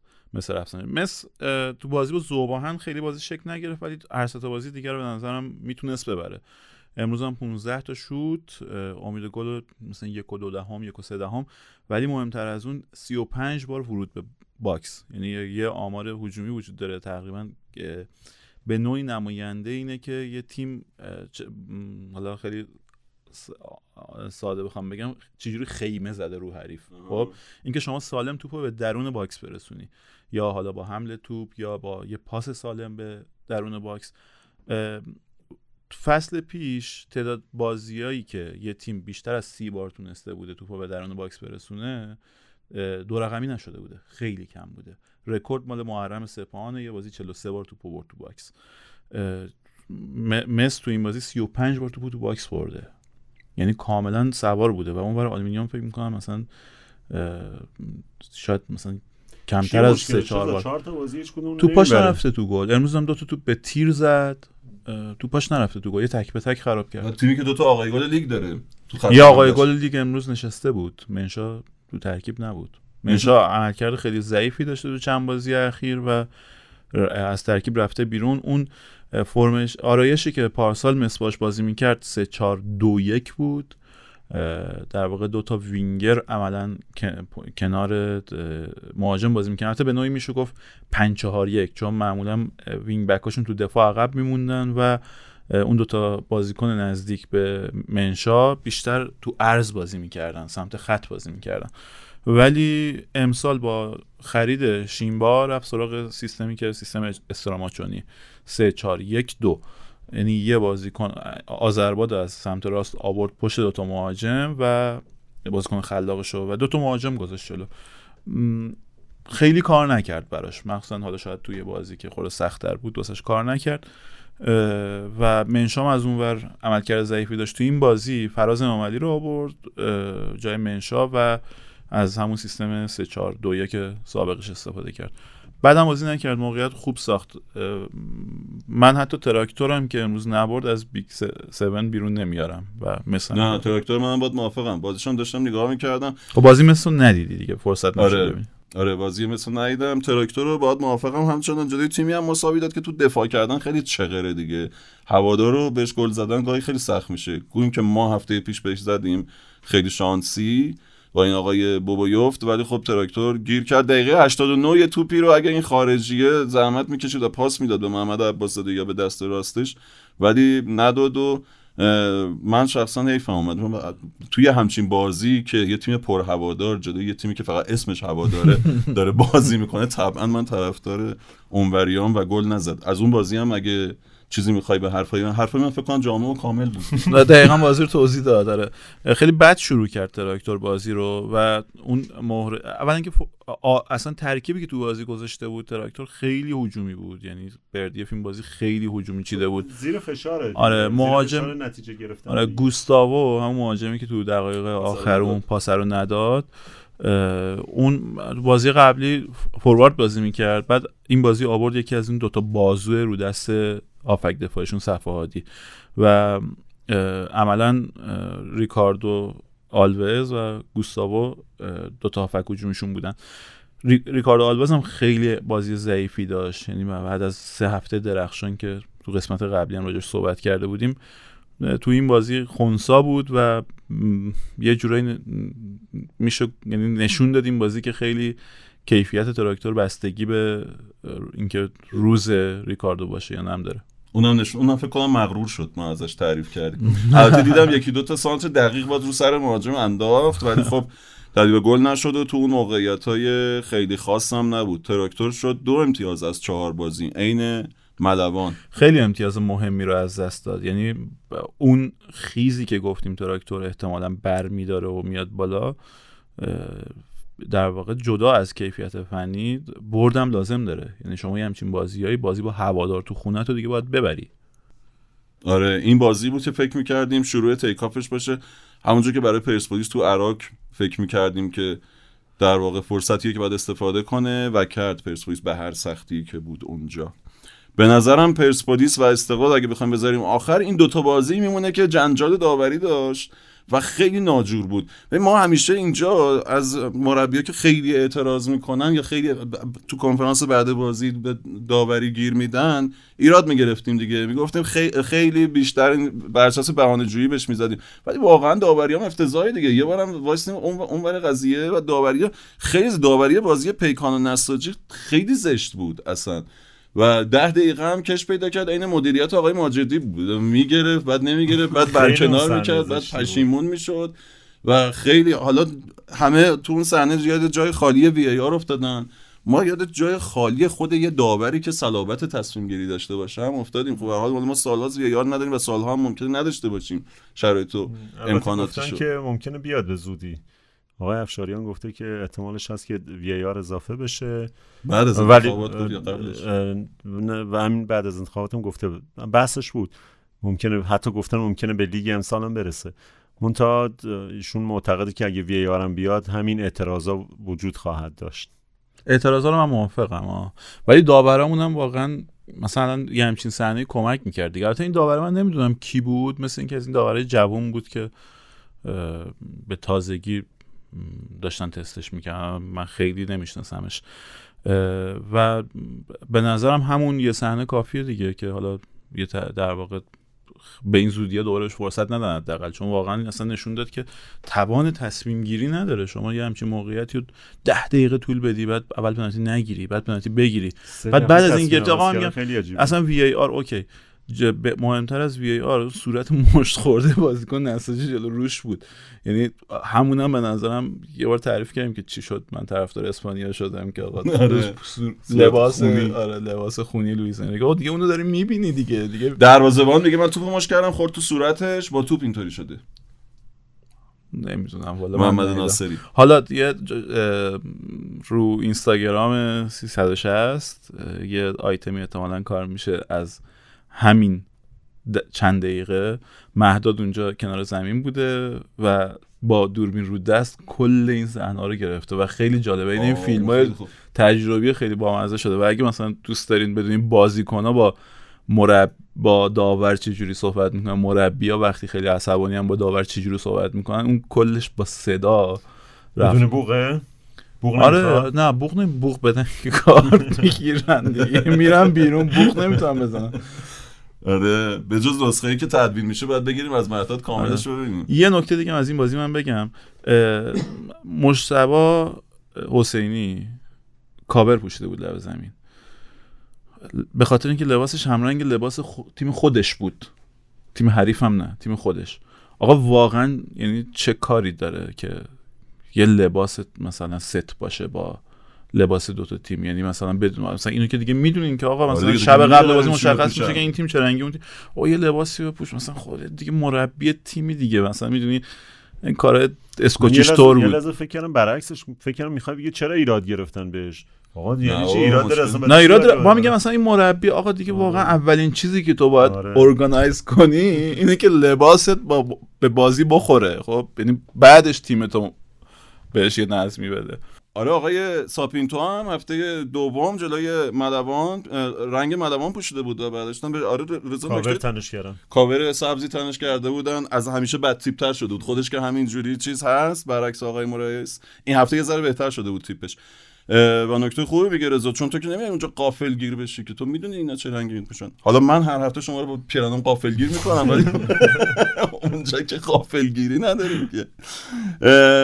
اه، آ، ملوان هم که درگیر همین ماجرای داوری بود مازیار خیلی شاکی بود. مازیار خیلی شاکی بود بجز صحنه پنالتی. صحنه پنالتی ها خیلی از کارشناسا تایید کردن انگار. یه اون سری گفتن پنالتی بوده. اون جاهایی که مثلا قبلش با دست مهاجم که تو شیش قدم میپره با دست به نظرم اون دست دروازه‌بان دستش که دست می‌تونه. جمع کنه رو دقیقاً. اصلا اشتباه دروازه‌بان و که. بعدا مجبور خطا کنه به خاطر برخورد مهاجم باشه و چقدر هم تصویری که باشگاه ملوان داره از این صحنه چقدر تصویر آره، خوبیه. slow motion گذاشته عالی لحظه رو میشه اونجا کامل دید تو همه تیم‌ها یه دونه این که همه- سفارش میدن آره. من همه این داستانایی که رضا هم گفت خود و خود تو که آقا چه بلایی چه بلایی سر تیما میاری اینو میفهم ولی این تیم بیرون کشیدن چی بود؟ و تو که بیرون نمی‌کشی. میاری کنار زمین که چی؟ میاد الکی بیا چیز می‌کنی نه الان دیگه بیرون نمی‌کشن. میارن کنار زمین یه مرحله بسیارتر حالا نمی‌دونم میارن کنار زمین که چیکار کنن نمی‌دونم. ولی قصدش بیرون کشیدن هم نبود.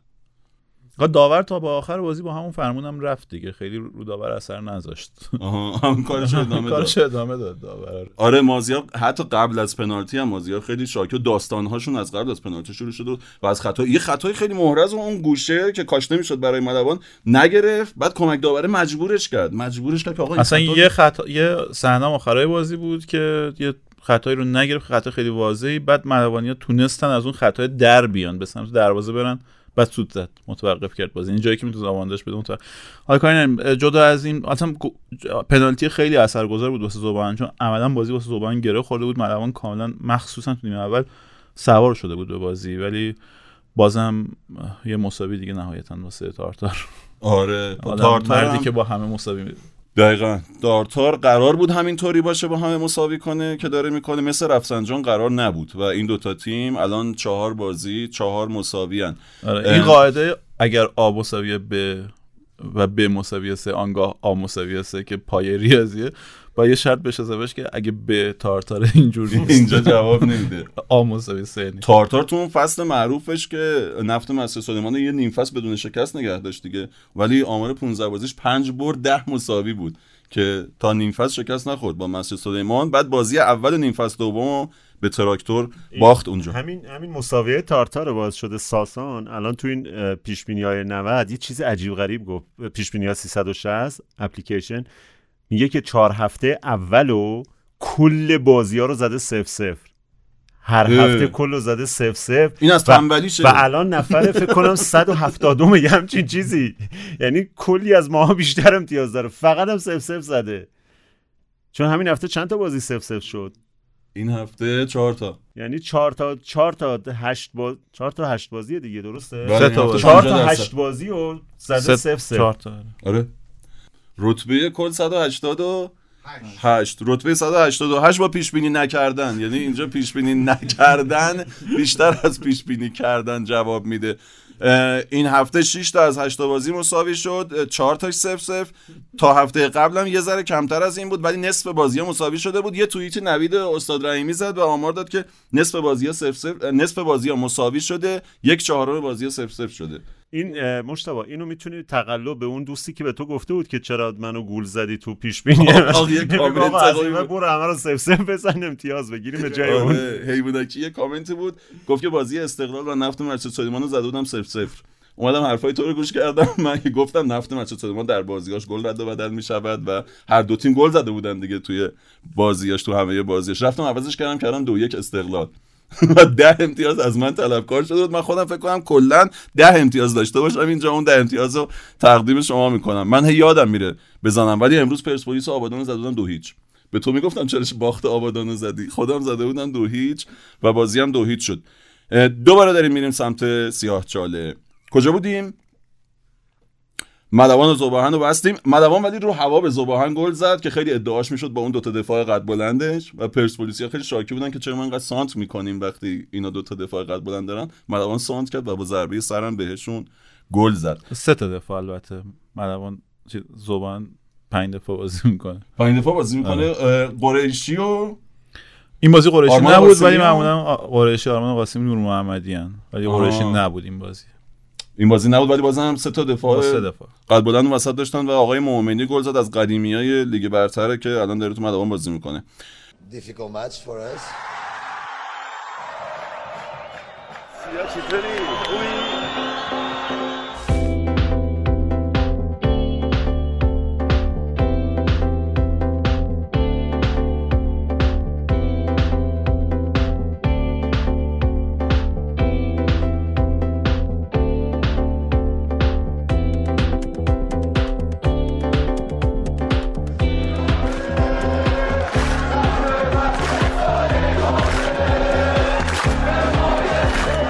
به حضورتون عرض کنم که بریم سراغ مسجد سلیمان و استقلال. اونقدری که کافی بود موقعیت نساخت مثل بازی با مثل کرمان ولی اونجا توی یه لحظه کار در اومد. اینجا توی یه لحظه بازم توسط یامگا می‌تونست کار در بیاد که اون ضربه رو از جلوی دروازه زد بالا و استقلالیه یه ذره ناامید شدن تو کامنت های ما بود. ناامید که نه یه ذره شک کردن نسبت به مربیشون.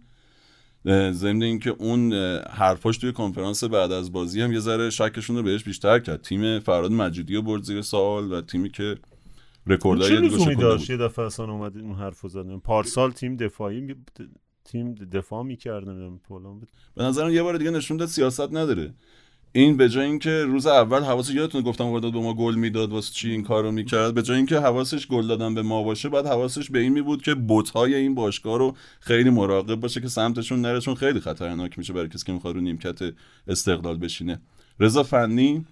از بازی مثل کرمان خیلی بهتر بود استقلال البته. به نظرم آره. اول اینکه بعد از اینکه شعبازه تو سه بازی اول گفتیم گم بود اون فالس ناینه نمی‌تونست تو جریان بازی بیاد. این بازی پیمان بابایی پاس نمی بازی کرد. خوبم بود. اصلا یه موقعیت خیلی خوبی که رو همین ساختن که پاسو پیمان بابایی جدا میشه از دفاع. پاس میدن تو پاش. مدافع رو با خودش میکشونه بالا. یه پاس پشت دفاع میده و اگه اشتباه نکنم یامگاه تو موقعیت قرار می‌گیره. اول بازی. می‌زنه بالا؟ فکر می‌کنم. حالا من بالا. آره. بعد و چند تا موقعیت خیلی خوبم تو حمله که از چپ شکل دادن ساختن استقلالی یا ابوالفضل جلالی خیلی خوب بود به نظرم تو این بازی. مهمتر از اون محبی خوب بود و این پیام خوبیه. خوب آره محبی فرم, آره. فرم خوبی داره. به نظرم قد اینکه بخوان گل بزنن موقعیت ساختن استقلالی واقعیتش تو این بازی. تعداد موقعیتشون هم بد نبود. آخر بازی هم دوباره با همون فرمول اینکه تعداد مهاجم زیاد کنیم فش... counter press بذاریم و مهاجم آخرش آره و فشار رو زیاد آره کنیم زیادم دارن قشنگ می‌تونن بیارن. فشار رو زیاد کنیم توی box. با اون فرمول دوباره تونستن یه فشار خوبی بیارن. از اونور داورم تقریبا کمک می‌کرد بهشون که اون فشار اضافه به شرط به نه با سوتا با سوت نزدن با اینکه بازی در واقع خیلی به نظر میاد طول کشید تا سوت پایانش زده شه آخرای بازی واقعا خوابیده بودن آخه. تو وقت تلف شده رو زمین خوابیدن آره. بازی همه... وقتی رو تلف کرد تقریبا همه بازی ایران یه همچین اطلاف وقتی روش هست. یعنی تمام بازی ها وقت اضافه شون یه وقت اضافه دوباره داره. اگه یه خورده زودتر شروع می‌کنن چون بازی دیگه بیشتر از این نمی‌تونه طول بکشه. اگه یه خورده زودتر واقعا این فشار رو شروع می‌کرد استقلال به نظر می‌تونست گل بزن خوب بازی کرد استقلال. نفت مسجد سلیمان هم جلوش فوتبال بازی کرد توپ میچرخوند موقعیت ساخت. مثل مس خب ب... مثلا خیلی بسته و دفاعی هم بازی نکرد. و خود نفت هم جلوشون بد بازی نکرد ولی استقلال به نظر من از بازی قبلش بهتر بود. از هر سه بازی قبلش به نظر بهتر بود استقلال. و به نظرم نفت مسجد سلیمان هم بقیه هم خیلی راحت قرار نیست تو اونجا ببرنش. آره, آره ببین یامگا تو دو بازی قبلی خوب بود تو دوتاشون که واقعا خیلی خوب بود. این بازی محبی خوب بود. شما وقتی 4 3 false nine بازی می‌کنی یعنی مهاجمت میاد بین خطوط بازی می‌کنه. اون وقت وینگرات خیلی اهمیت پیدا می‌کنن تو حمله. یعنی وینگرات عملا به wide forward تبدیل میشن به مهاجمایی که کاملا دارن تو عرض بازی می‌کنن تبدیل میشن. اینو ما در مورد درخشش سعید صادقی تو تیم گلگهر و موقعی که گلگهر با همون 4 3 فالس بازی می‌کرد فصل گذشته صحبت کردیم که مکانیزم اینکه این وینگرها اینجوری تو موقعیت قرار می‌گیرن چیه. این که محبی هم داره فرم خوبی پیدا می‌کنه یعنی دوتا وینگر استقلال عملا بازیکن خوبا استقلال تو این چند هفتن این نشونه از اینه که داره استقلال آروم آروم به سمت اون فوتبالی که ساپینتو مد نظرشه حرکت می‌کنه. وینگرها دارن توش مهم میشن به چشم میان. ولی نهایتا باز تیم شکننده ای دیگه استقلال تو دفاع. یعنی حرف نهایی در مورد استقلال هنوز هنوز همونه که استقلال تیمیه که تو حمله خیلی خوب نیست. به نسبت هفته قبل میشه گفت یه ذره بهتره الان. ولی تو دفاع به اصلا به خوبی فصل گذشته نیست. اگه ساپینتون میگه استقلال فصل پیش فقط دفاع می‌کرد که قاعدتا اینطور نیست. استقلال فصل در واقع کامنت درست اینه که استقلال فصل پیش خیلی بهتر از امسال دفاع می‌کرد. اه، رضا من در مورد قائدی یه سوال داشتم. قائدی اه، تا کی قراره همینجوری مثلا به عنوان بازیکن ذخیره و اینا بیاد؟ الان داستانش چیه؟ چون از نظر بدنی آماده نیست بالاخره بازیکنی که معلوم شده یه میلیون بیشتر از یه میلیون درسته؟ یه میلیون صد هزار دلار بابتش دادن. قاعدتا نباید یه بازیکن یه رو 20 دقیقه‌ای باشه. احتمالا بعید فرم یعنی آرایشی پیدا بشه که همزمان یامگا و محبی و قائدی رو تو ترکیب استقلال داشته اون جز اینکه که جز اینکه نمیشه برن بیرون. جز اینکه دوباره به 3 4 3 برگرده مثلا یامگا بیاد جای سعادت هردانی مثلا وینگ بک بازی کنه. یا اینکه یهو مثلا ببینیم قائدی اون فالس ناینه بشه مثلا واسه شون حتی قائدی رو شما عملا اگه بخوای مثلا تو نقش فالس ناین بازی بدی به نظرم خیلی دیگه دست رو شده دیگه. یعنی عملا خیلی از مهاجم بودن به دوره قائدی از تک مهاجم بودن به دوره و بعید اون اه، ناهمگونی و تو در واقع اون نابجایی رو بخواد تو ساختار دفاعی تولید بکنه. تا موقعی که محبی و یامگا دارن خوب کار می‌کنن قاعدی باید از رو نیمکت بیاد تو. ولی من فکر کنم هنوز شاید بازیکن 90 دقیقه‌ای هم نباشه چون اگر باشه از نظر بدنی ما که حدس منه. اگر باشه اینقدر اسم بزرگی هست تو تیم استقلال که اون وقت قرار باشه یکی بیرون بشینه محبی و یا یامگا یا هر کسی دیگر رو بیرون نشوندنش راحت تر از قائدیه. الان- کوچیکی نیست. شما میگین نمیشه محبی و فلان بیرون مربی- مگه قائدی رو میشه. مربی هم تو همین کنفرانس نشون داد خیلی به اسما توجه نمی‌کنه دیگه. خیلی اسما شاید نه، نمی‌دونه. نمی‌دونه. اون بوتا استقلال نمی‌شناسه. به فرم نگاه می‌کنه فرم یامگا. هرچند تو این بازی خوب نبود یامگا. در واقع نهایتا خوب نبود. تو موقعیت قرار می‌گرفت. نصف امید گل استقلال. نصیب یامگا شد یعنی همون که جلو دروازه زد خراب کرد، بله. آره، آره. آره. توپ خراب کرد یامگا خب به جبران م... گلی که شده مس زد حالا توپ خراب کرد یامگا ولی م... صاحب موقعیت شد در مجموع وقتی به فرم یامگا روند یامگا و روند محبی نگاه می‌کنه احتمالا باید با هم دو تا وینگر ادامه بده. اوکی تو بازم قایدی باید صبر کنیم بیاد از نظر بدنی بالا چون می‌دونیم که تو دوبه خیلی اوضاع فیزیکی و تمرینش رو برا نبود دیگه. بیاد بالاتر ببینیم چی میشه. این بازی هم وقتی اومد سعی کرد تاثیر بذاره. یه توپی هم با همون شگردی که خودش داره برداشت برد. و آره. لحظه آخر دفاع مسجد سلیمان یه تکل خوبی زد. ولی ممکن بود که حتی گلر هم زده باشه. آقا من در مورد مسعود سلیمان یه چیزی بگم. من همیشه تص... وقتی مثلا می‌گفتیم آقا این تصاویر تلویزیونی چرا اینقدر فاجعه است مسعود سلیمان یکی از مثالهای دم دست بود که کارگردانش خیلی سعی می‌کرد که این دفعه اگه دقت بکنید برید ببینید مثلا اغلب تصاویر رو مثلا چهار تا دوربین انگار می‌داد به ما تصویر. خیلی جالب بود برام. مثلا حتی تو اهواز ما نداریم اینو. اهواز دیدی که تصویر آهسته معمولا یه دونه فصل پیش اولین بازی بازی فولاد و پرسپولیس فکر می‌کنم این شکلی بود. چند تا دوربین آورده بودن. اهواز هم کیفیت دوربین بالا بود. ولی اصلا کلا پخش زنده دچار مشکل شد. یهو از یه دور مجبور از یه دوربینی که نمای آفساید بود مثلا یه دقایقی از بازی با رو پخش کنن. یادم یادمه. آره و تصویر. ادامه ندادن. ولی نمی‌دونم. شاید حالا دارن مثلا تلاش می‌کنن که تغییر تو صدا سیمای خوزستان داشته باشن کار خوبی بود پس. آره آره من دقت کردم. به نظرم چیز بود. میگم همیشه من خودم تو ذهنم بود که اینا معمولا با یکی دو تا دوربینه ولی این دفعه مثلا تم- اغلب تصویرها سه چهار تا دوربین داشتن. حالا خوب چیز نمی‌کردن تصویرها یه جایی کامل نبود یه بخشی از اونجایی که باید می‌گرفت و نگرفت بود. مثلا پای بازیکن باید نشون می‌داد نشون نمی‌داد. ولی خب خوب بود. برای اون همه قر زدیم چند آره. هفته پیش به نظرم خوب بود. هنرش نیز آره. بگوی. بالاخره اینم توش دیدیم. اگرچه که هنوزم گله شکایت از تلویزیون زیاده تو کامنت همونم و به خصوص از گزارشگرا. گزارشگر شهرستانی که خیلی از تیماشون هواداری می‌کنن گله و شکایت زیاده. موند فقط بازی پرسپولیس. یه نفس بکشیم.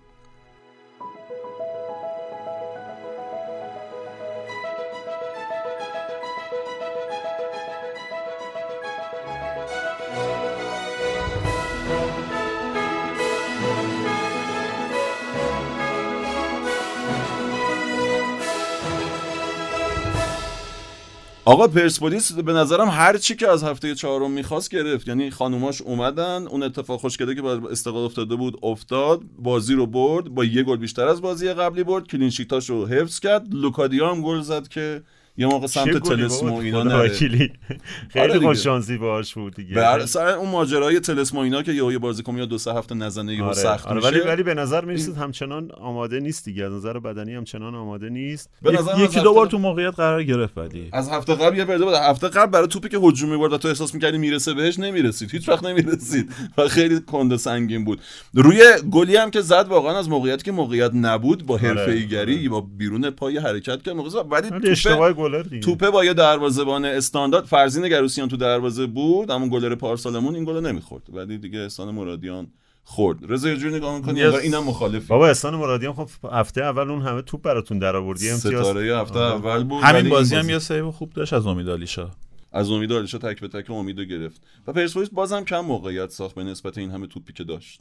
خوب شروع کرد پرسپولیس. اصلا یه ربع اول نه ولی از یه جایی به بعد چند, چند تا موقعیت خوب ساخت ولی برام عجیب بود که نیمه دوم جریان بازی رو کامل داد به بازی یعنی آره یعنی به نظر مثلا یه بازی بود که خیلی بازی خیلی نزدیکی بود نهایتا. درسته که دو هیچ شد ولی شاید مثلا یک یک مثلا می‌تونست یه نتیجه منصفانه باشه برای همچین بازی. امید گل آبادان هم بالاتر بود. خب دیگه موقعیت خیلی خوبی ساخت. بعد خیلی باز مشکل بزرگتر این که خیلی راحت تو پرس صنعت نفت گیر می‌کرد. یعنی صنعت نفت تیمی که ما خیلی ازش پرس ندیدیم اصلا.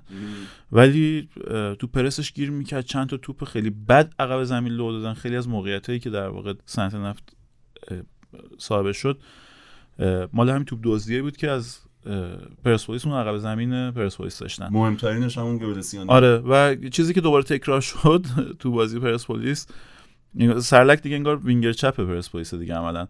رو گل اول پرسپولیس دوباره سرلک بود که اول پشت دفاع راست صنعت نفت ثابت توپ شد. یعنی همون الگوی تاکتیکی که گفتیم. هفته پیش پرسپولیس به گل رسوند. این این بارم همون الگو در واقع گره کار واسه پرسپولیس باز کرد. سرلک زد به پشت دفاع راست صنعت نفت ساکی و پاسو از نعمتی گرفت. توپو حفظ کرد. داد دوباره به نعمتی که بی دردسر توپ کشید رو دروازه و آره. لوکادیا توپو کرد تو گل ولی پاس واقعا پاسی بود که برای مهاجمای ما پاس گل حساب نمیشه معمولا می‌گیرن حالا اونجا میگردن به یکی بدن یکی میاد ازشون می‌گیره. توی اون موقعیت خلاصه منتظر گل نبودیم در واقع. بعد میگه حالا هیوا هم میگه نقش زیادش هم احسان مرادیان ایفا کرد. ولی واقعا چرخید. این چرخیدن زدنه قشنگ کار مهاجمای خیلی حرفه‌ایه. خوب چرخید ولی ضربش ضربه خیلی خوبی نبود. ولی چرخش و ایناش خیلی خوب. و اولین ضربه در چارچوبش هم بود. بازی آلومینیوم یه دونه تونست بزنه که خارج از چارچوب بود. این بازی قبل از گلش باز یه دونه زد که با عالیشاه خیلی نزدیک بودن و قاطی شدن. زد بیرون و اولین ضربه در چارچوبش تبدیل به گل شد. چهارمین clean sheet ش بود ولی این بازی استحقاق clean sheet نداشت نهایتا پرسپولیس. آره خیلی موقعیت داد به صنعت نفت. یه شروع مجدد خیلی خوبم بیرانوند داشت. من از موقعی که بیرانوند اومد همش منتظرم که تو یه بازی یهو دوباره از اون پرتاب دستاشو بندازه یا ضد حمله رو بندازه. ولی تا الان که به نظر میاد تیم‌ها مراقب بودن. یعنی حمله که می‌کنن یه اون عقب آره. حواسشون هست. حواسشون هست که اگه قراره توپ بره اوت سریع قراره بیرانوند یهو با یه پرتاب دست فکر کنم باید نگه داره برای جام جهانی. آره. خیلی بازی با پاش خوب شده. خیلی خوبه. فوق العاده به نظرم خیلی خوب. یکی دو تا پاس ببین می‌داد به گوش چپ یهو پاس 60 متری بود. از اینا که فقط کریم باقری مثلا خوب می‌داد و رضا حقیقی تو اون یکی دو سالی که فوتبال بازی کرد از این پاسا خوب می‌داد. می‌رفت صاف رو بند کفش بازیکن. ما بازیکنای وسط زمینمون خیلی مثلا این پاسا بودن به این خوبی نمیدن تو این درای بین در واقع کانال کناری اگه بتونه یاد بگیره بتونه بزنه می‌تونه بیاد box to box کنه. پرسپولیس رو بازی کنه می‌تونه یه جای احمد احمد نور. نوراللهی رو پر کنه آره. آره نه یه شروع مجدد خیلی خوب داشت که یه پاس مستقیم انداخت بین خطوط و موقعیت شد برای پرسپولیس اینم یه وجه مهم بازی بیرانوند دیگه البته این هفته حسین حسینی یه پاس کلیدی داد یه, یه شروع در شروع مجدد داشت که رفت پشت دفاع نفت مسجد سلیمان موقعیت شد. یه save خیلی و داشت. یه موقعیت خیلی خوبم. گل اول گلگوهر رو عملا وای خداوند ما- خدا تو همزمان استوب کرد حرکت کرد حرکت. که خب پاسر کی. پاسر کی داد به خدا بنده لو اونم عالی محسن فروزان بود فروزان، آره. فروزان بود آره یعنی سه تا دروازه‌بان تو این هفته عملا میشه گفت به نوعی نقش خیلی محوری تو ساخت موقعیت داشتن یه خورده این داستان استفاده از بازی با پای گلرا رواج پیدا کردنش داره اینجا نمود پیدا می‌کنه دیگه. آره آره اونجا هم فروزان خوب داد هم خداوند لو خوشگل توپو برداشت بود فکر کنم اون لحظه اونایی که نتونستن بخرنش تو نقل و انتقالات یه ذره یه تیک عصبی دوچار شدن و رفت پاسو داد جوری پاس داد که دیگه تبریزی چاره ای نداشت جز گل زدن. یک دو دقیقه بعد از اینکه گل خورده بودن با اون گل برگشتن به بازی توی نیمه اول. سند نفت این که نیمه دوم اینقدر خوب سوار شده بود پاس می‌داد موقعیت درست می‌کرد اینا. یه ذره آقای پرکاس رو جدی بگیریم یا هواداراش که نظرشون این نیست. کلی من. مسابقه و اینا رو دیدم. خیلی شاکیان. میگن تیم و دلالا بسته. دیدی تیم آره، آره. مسابقهشون خیلی قور می‌زنن و ناامید شدن. خیلی اینا می‌خوان نفت خیلی- نابود کنن. حتی جمله اینا می‌خوان نفت رو نابود کنن تو آبادان. قدمتش به اندازه جلال حسینیه که میگن نمی‌خوان ما قهرمان بشیم. چون کما اینکه نفتم نابود نشده پرسپولیس هم قهرمان شده. اون جمله همینطوری اون جمله اونجا مده. ولی شک دارن به مربی شک دارن. ولی می‌خواستن اینو از نظر فنی یه ذره میشه بهش کردیت داد. من ترجیح میدم بیشتر منتظر بمونم در مورد صنعت نفت. هفته پیش یه سوالی که تو کنفرانس کن ازش پرسیدم مضمونش حالا کلماتش یادم نیست. کن این بود که آقا تو چرا فقط تو آبادان به تیم میدن؟ مثلا بهش چیز کردن به پرکاس که آقا اگه مربی خوبی هستی خب جای دیگه باید مربیگری کنی دیگه. آره. فقط تو چیز میاد فقط تو آبادان به تیم میدن. یه لحظه با مزن بازی داشت ورود عباس بوهزار به زمین و بازیکنش مصدوم شد تو همون نیمه اول بود فکر کنم اومد. وارد زمین شد اولین توپی که بهش دادن یه نفر فرار کرد که این پاس بده بیخیالش شد خودش شوتش زد بعد اون برگشت که بهش اعتراض اولین تاچش بود. شوت زد رفت بیرون. برگشت که بهش اعتراض کنه این دلا شد شروع کرد بند کفشش رو ببنده.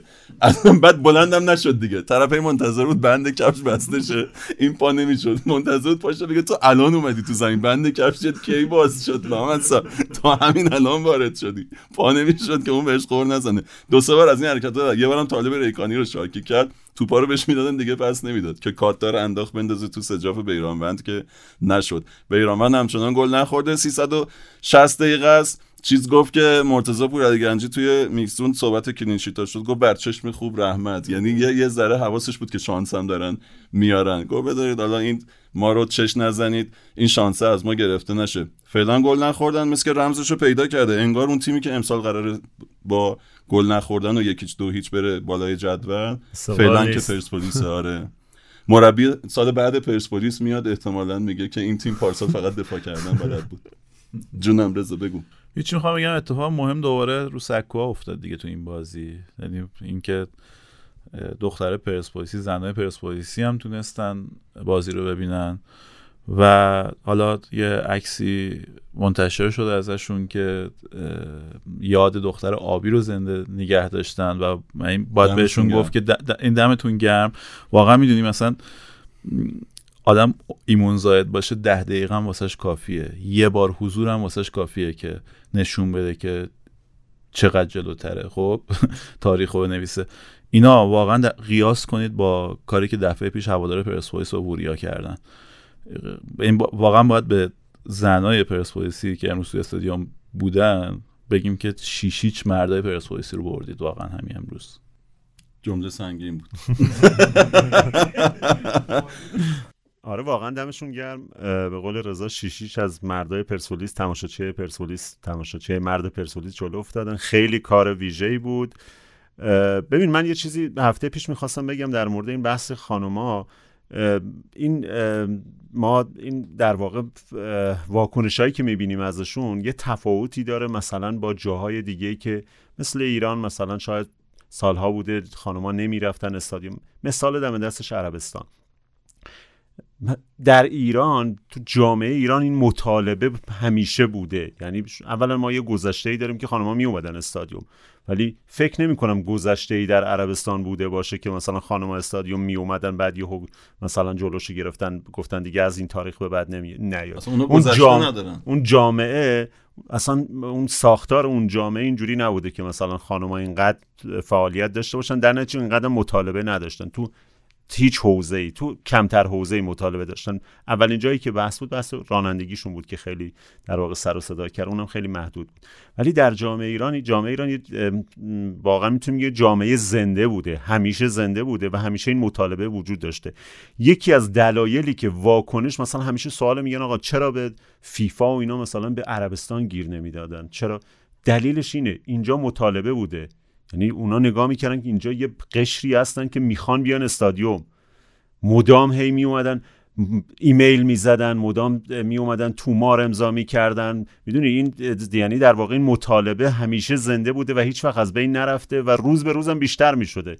امروز وقتی می‌بینیم اینا میان رو سک اونجوری گریه می‌کنن اونجوری هیجانی میشن اونجوری واکنش نشون میدن این در واقع نشون میده که پس اون تصوری که ما داشتیم که آقا اینا همیشه این مطالبه رو داشتن و همیشه این مطالبه وجود داشته و روش پافشاری می‌کردن.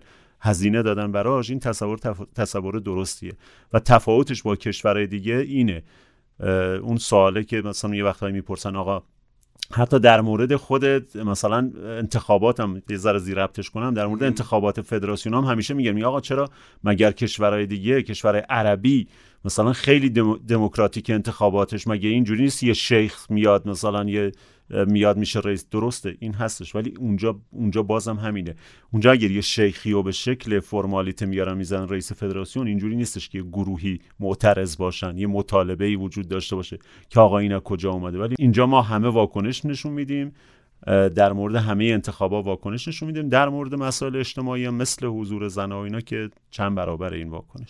گام بعدی مطالبه هم قاعدتا باید این باشه که این شهرستان. آره این مسخره بازی شهرستان رو آره واقعا. آره آره. و امید هست که به زودی حل شد چون هم باشگاه دارن براش تلاش می‌کنن.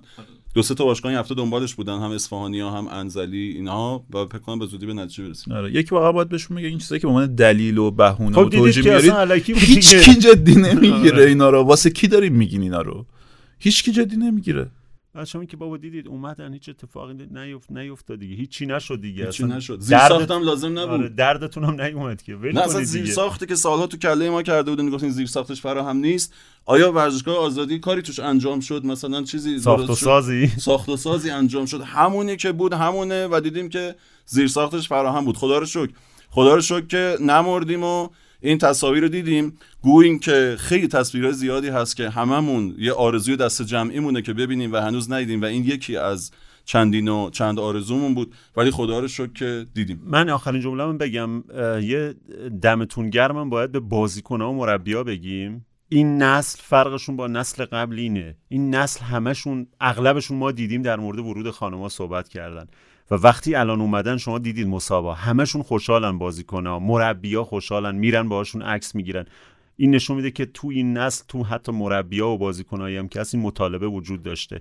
پا به پاشون می وای میسن میان کنارشون عکس می‌گیرن بهشون واکنش خوب نشون میدن استقبال می‌کنن ازشون. در حالی که قبلا نبوده یا حداقل شهامتشو نداشتن که بیان بگن آقا چرا خانوما نمیان تو استادیوم. سعی می‌کردن خودشونو بزنن به اون راه قبلا دلا می‌شدن بند کفششونم می‌بستن. شادی گلم که خب عالی بود دیگه. عالی عالی. لوکادیا یحیی وارد ورزشگاه شد رفت سراغشون و لوکادیا هم وقتی گل زد دور زد رفت اونجا و خیلی تصویر خوشگلی ساخته شد. من اون لحظه گفتم خدا رو شکر این پارسال نیومد چون بعد دور ورزشگاه میچرخید و میگشت دنبالشون و هیچ پیدا نمی‌کرد. یک نفرم ما تو این مدت ندیدیم از این آدمایی که میان استادیوم. چه آقای چه تماشاچی یا چه بازیکن ها بگه آقا چرا خانوما میان؟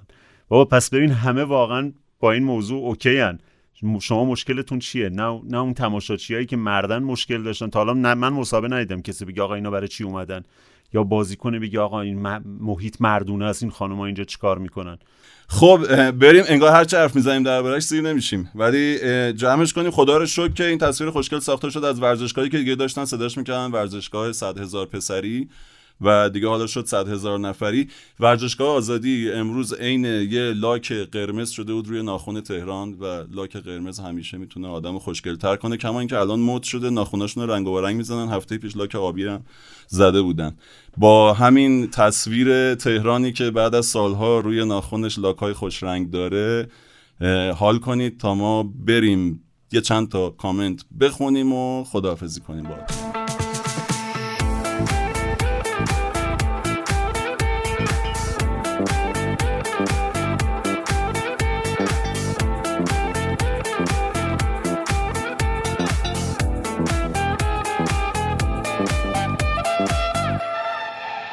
خب اومدیم سراغ بخش جذاب کامنت های شما آدم های جذاب. خیلی کیف کردم با اینکه تعداد زیادی شروع اون هفته رو فهمیدن که مال کجاست و اومدن توی کامنت ها خوندیم همدیگه رو پیدا کردیم. اهل دلا زیادن. دمتون گرم.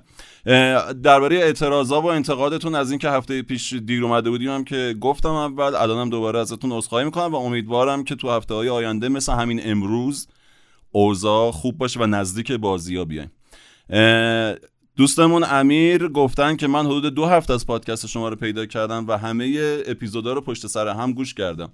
26 هفته رو تو دو هفته گوش کردی کارهای دیگه هم برس امیر جان.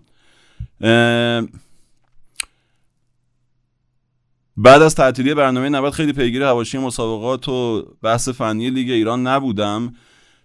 به خصوص دوشنبه ها موقع پخش برنامه کذایی جایگزین 90 انگار یه حسی می‌گفت نبین قهر کن. ولی دمتون گرم. آها یه نکته ای که تو کامنت ها می‌بینم این که میگن شما پرسپولیسی هستید یا استقلالی؟ به نظرم کسی که حدود یک ساعت و نیم وقت می‌ذاره پادکست تخصصی فوتبال اونم در مورد لیگ ایران گوش کنه از این بحثای رنگی فراتر نگاه می‌کنه و دنبال عمق قضیه اینو امیر گفته؟ اینو امیر گفته آره. فکر نه امیر گفته. اینقدر خوب گفته گفتم که اقولمون بخونم دیگه.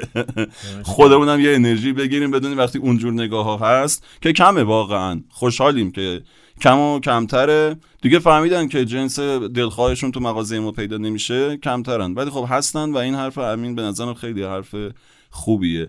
در موقع به ما هم توصیه کرده که در برابر این نوع کامنت ها و بعضا توهین ها انگشتاتون رو محکم بکنید تو گوش و ادامه بدین.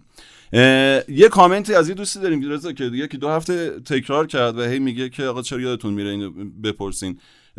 میگه که رضا واقعا به نظرت این همه تحلیل فنی که درباره بازی می‌کنی از ذهن مربیا گذشته و یه مثال خیلی بامزه داره که میگه نمایشگاه نقاشی میری خیلی وقت تحلیل هایی از نقاشی ها می‌کنن که خود نقاش بهش فکر نکرده.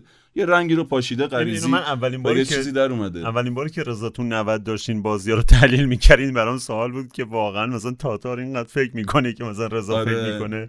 برام سوال بود. اون کاری که تو 90 می‌کردیم که خیلی عقب تر از اون اون بحث فنیه که واقعا تو فوتبال جریان داره. و آره یعنی مربیا ما به نظرمون میاد که خیلی شاید ایده فنی در مورد بازی ها ندارن ولی اینطور نیست. بسیار واقعا درگیر فنی فوتبالن هم مربیا کادر فنی و حتی بازیکنام واقعیت اینه که از اون چیزی که ما تو در واقع یعنی افکار عمومی فکر می‌کنن بیشتر درگیر فوتبالن. و اصلا خیلی چالش خیلی مربیا واقعا اینه که بازیکنایی هستن تو تیماشون عملکرد خوبی دارن. عامه مردم فوتبالشون رو نمی‌فهمن. مربی می‌خواد پاش وایسته بهش بازی بده و اصلا سر اینکه اون بازی کنه با اون بازی ادامه میده اون اعتماد رو حفظ می‌کنه اینا دچار چالش میشن. مثلا انتقاد زیاد میشنون اینا. خیلی دست کم می‌گیریم واقعیتش. حالا در مقایسه با هم کاراشون نه ولی در مقایسه با در واقع مردمی که فوت طرفدار عادی فوتبال رسانه هامون اینا با فاصله پر نشدنی تقریبا فعلا جلوترن. اوکی شاید خیلی خیلی چیزایی که بهش فکر می‌کنن در عمل نمیشه پیاده شه تئوریاشون. ساخت. ببین همون دیگه. تو خود فوتبال میگن آنالیزور کسیه که می‌فهمه چه اتفاقی داره میفته باید چیکار کرد مثلا. مربی کسیه که اون باید چیکار کرد و تولید می‌کنه. خب این یعنی تولید فوتبال کار بسیار سختیه. اینکه شما یک سری رفتارا که نهایتا اون بازی رو واسهتون شکل میده رو تبدیل به رفتار ناخودآگاه بازیکن توی اون هفته بکنی. تبدیل به مثلا عادت بازیکن تو اون هفته بکنی. این میشه تولید فوتبال و کار بسیار سختیه. واقعا مربیای کمی ما داریم که بتونن این معلف باشن بتونن یک ایده ای که واسه یه بازی دارن و واقعا بتونن تو ذهن بازیکناشون جا بندازن تولید کنن. ولی همون تارتار که گفتیم تارتار سالهاست داره این فوتبالی که بلده رو پیاده می‌کنه همیشه هم به حال یک نتیجه به دست میاره. با همون حالا فوتبالی که شاید جزئیات کمی داره فوتبال سفتیه فوتبال حداقلیه ولی داره اون فوتبال بالاخره جلو می‌بره و اینو تکرار می‌کنه. وقتی تکرار می‌کنه یعنی می‌تونه آره می‌تونه انجام بده اون کارو. میگم ما مربی ها رو مثلا با همسنفاشون تو کشور دیگه مقایسه نمی‌کنیم. بله به لحاظ دانش به لحاظ نزدیک بودن به علم روز اینا شاید عقب باشن. مثلا نیاز به تحلیل عمیق‌تر داره. ولی از اون چیزی که ما فکر می‌کنیم از که فضای سواله به نظرم همین بخش دوم بود. بله یعنی خیلی جواب از دوم. این. درسته یه آقا حبیب عزیزی گفتن من راننده اسنپ هستم. روزایی که پادکستتون نمیاد و پادکست رو گوش نمیدم اصلا حال ندارم برم سر کار. آقای آقا حبیب منم اصلا هر روز حال ندارم برم سر کار. الان ولی مجبوری میری. ولی الان فهمیدم که بعد یه چیزی پیدا کنم گوش کنم که. آقا مهدی گفتم به نظر من یحیی بهترین مهره رو برای 442 لوزی داره. من مطمئنم اگه با این بازیکن‌ها این سیستم رو بچینه جوری غالب میشه به تیمای حریف که تو نیمه اول کارو تموم می‌کنه. یه نفر دیگه هم فکر کنم پرسیده بود در مورد 442 لوزی گفت یه سوال از آقا رضا آقا سینا بوده. چرا 442 لوزی توی لیگمون و حتی توی دنیا دیگه کمتر تیمی با این سیستم بازی می‌کنه؟ 442 لوزی یعنی تصورش کنین رو زمین بازیکن ها توی یه کانال متراکمن. مثلا اگه همینطوری فرضی بکشیم تو کانال میانی. هول توپ همیشه متراکمن و تو معمولا تو کانال مخالف آسیب پذیرن. یعنی 442 لوزی فرمیشنیه که اگه دو تا هافک کناریشون وضع تعهد دفاعی بسیار بالا نداشته باشن شیفت ارزی رو به موقع انجام ندن نمی‌تونه شکل بگیره. پرسپولیس موقعی که احمد نوراللهی و فرشاد احمدزاده می‌تونستن تو دو طرف 442 لوزیش بازی کنن خیلی سریع می اومدن شیفت می‌شدن کانال مخالف رو پوشش می‌دادن و نمیذاشتن که با سویچ یا تعویض منطقه تیمش شکننده باشه می‌تونست این 442 لوزی بازی کنه. formation یه که کلا اجراش واقعا سخت نیاز به مهره‌هایی داره که آره و مهم. این پرسپولیس به نظرم نداره. اصلا وینگرای بازیکن سمت خط پرسپولیس تو تیم فعلی اصلا بازیکن نیستن که تعهد دفاعی بالایی داشته باشن.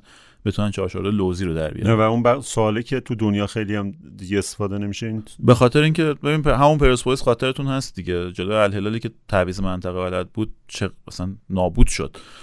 تیمی که بتونه با سرعت بیشتر از شیفت تو تعویض منطقه انجام بده کاملا می‌تونه آره. و 442 لوزی. 442 لوزی من اه، ببین، ت- تکامل یافته 442 لوزی همین بعضی از این آرایش های سه سه دفاعن که عملا یه, یه نفر تو ارز یه نفر تو کانال مخالف رو تولید کردن که این خلا رو بپوشونن دیگه. یه شکلایی از مثلا 352 عملا همون تقریبا تو جریان بازی به همون 442 لوزی تبدیل میشن به نوعی به همون لوزی تبدیل میشن. در واقع به حالا نه نه اینکه به 442 لوزی تبدیل شن به فرمیشن تبدیل میشن که سمت توپ بهت خیلی بازیکن بدن و بتونی تو اون کانال کانالی که توپ هست برتری عددی بسازی واسه پیشروی و حتی واسه پرس کردن و کانتر پرس کردن. و در عین حال نفر حاضر تو کانال مخالف هم بهت میدن که به این آسونی تو با تعویض منطقه شکننده نباشی. اوکی رضا جوابای مفصلی داد به این دو تا کامنت و فکر کنم کافیه دیگه کامنت های دیگر رو نخونم. یکی دو تا کامنت داشتیم که به شکل عجیبی خوشحالی ماها رو از اینکه خانم اومدن تو ورزشگاه درک نمی‌کردن. و می‌گفتن چرا اینقدر باید خوشحال بود که جوابشون رو خود کامنت های دیگه داده بودن. دیگه به نظر ما جواب ندیم. آقای کاناوارو هم گفتن عالی بود این قسمت. من با رضا موافقم که هیچ چیزی خطرناکتر از خود زندگی نیست. تو این جمله رو گفته بودی رضا؟ نه. یک نفرم که با رضا موافق بود جملهش چیز دیگه بود. ارز کنم که چندین چند کامنت هم داشتیم که چرا میگید وقت نداریم و وقتمون تمومه؟ می‌تونید هر چقدر دلتون بخواد ادامه بدید دیگه تلویزیون که نیست پخش که نیست فلان. می‌تونید تا سه ساعت چهار ساعت هم ادامه بدید. خب این یه نظر اینوریه. ما امیدوارم اون دوستانی که معتقدن از یک ساعت و نیم و مثلا اینا دیگه نباید بیشتر بشیم خسته کننده میشه اونام هفته دیگه بیان. کامنت بدن که این کامنت ها رو خونسا کنه. اگر نکرد و اگه دیدیم واقعا همه مشتاقن شاید یه فکر دیگه ای براش کردیم. کامنت هایی هم داشتیم که از طریق استوریاتون اینا اطلاع رسانی کنید که کی میاد که ما حداقل در جریان باشیم که چشم. خیلی حرف زدم سرتون درد آوردم. ببخشید. می‌خوایم از شما خداحافظی کنیم. اینجا هم دیگه نیمه های شب تقریبا ما به وقت آمریکا داریم اینجا الان پادکست ضبط می‌کنیم. قربون شما برم. خیلی ممنونم که به ما گوش میدین. میگه می‌دانم آفتاب نخواهم شد. سوسوی کوچکی بشوم. کافی است. در دستهای کودک معصومی گاهی عروسکی بشوم. کافی است. دمتون گرم. شب بخیر. خدا نگهدار.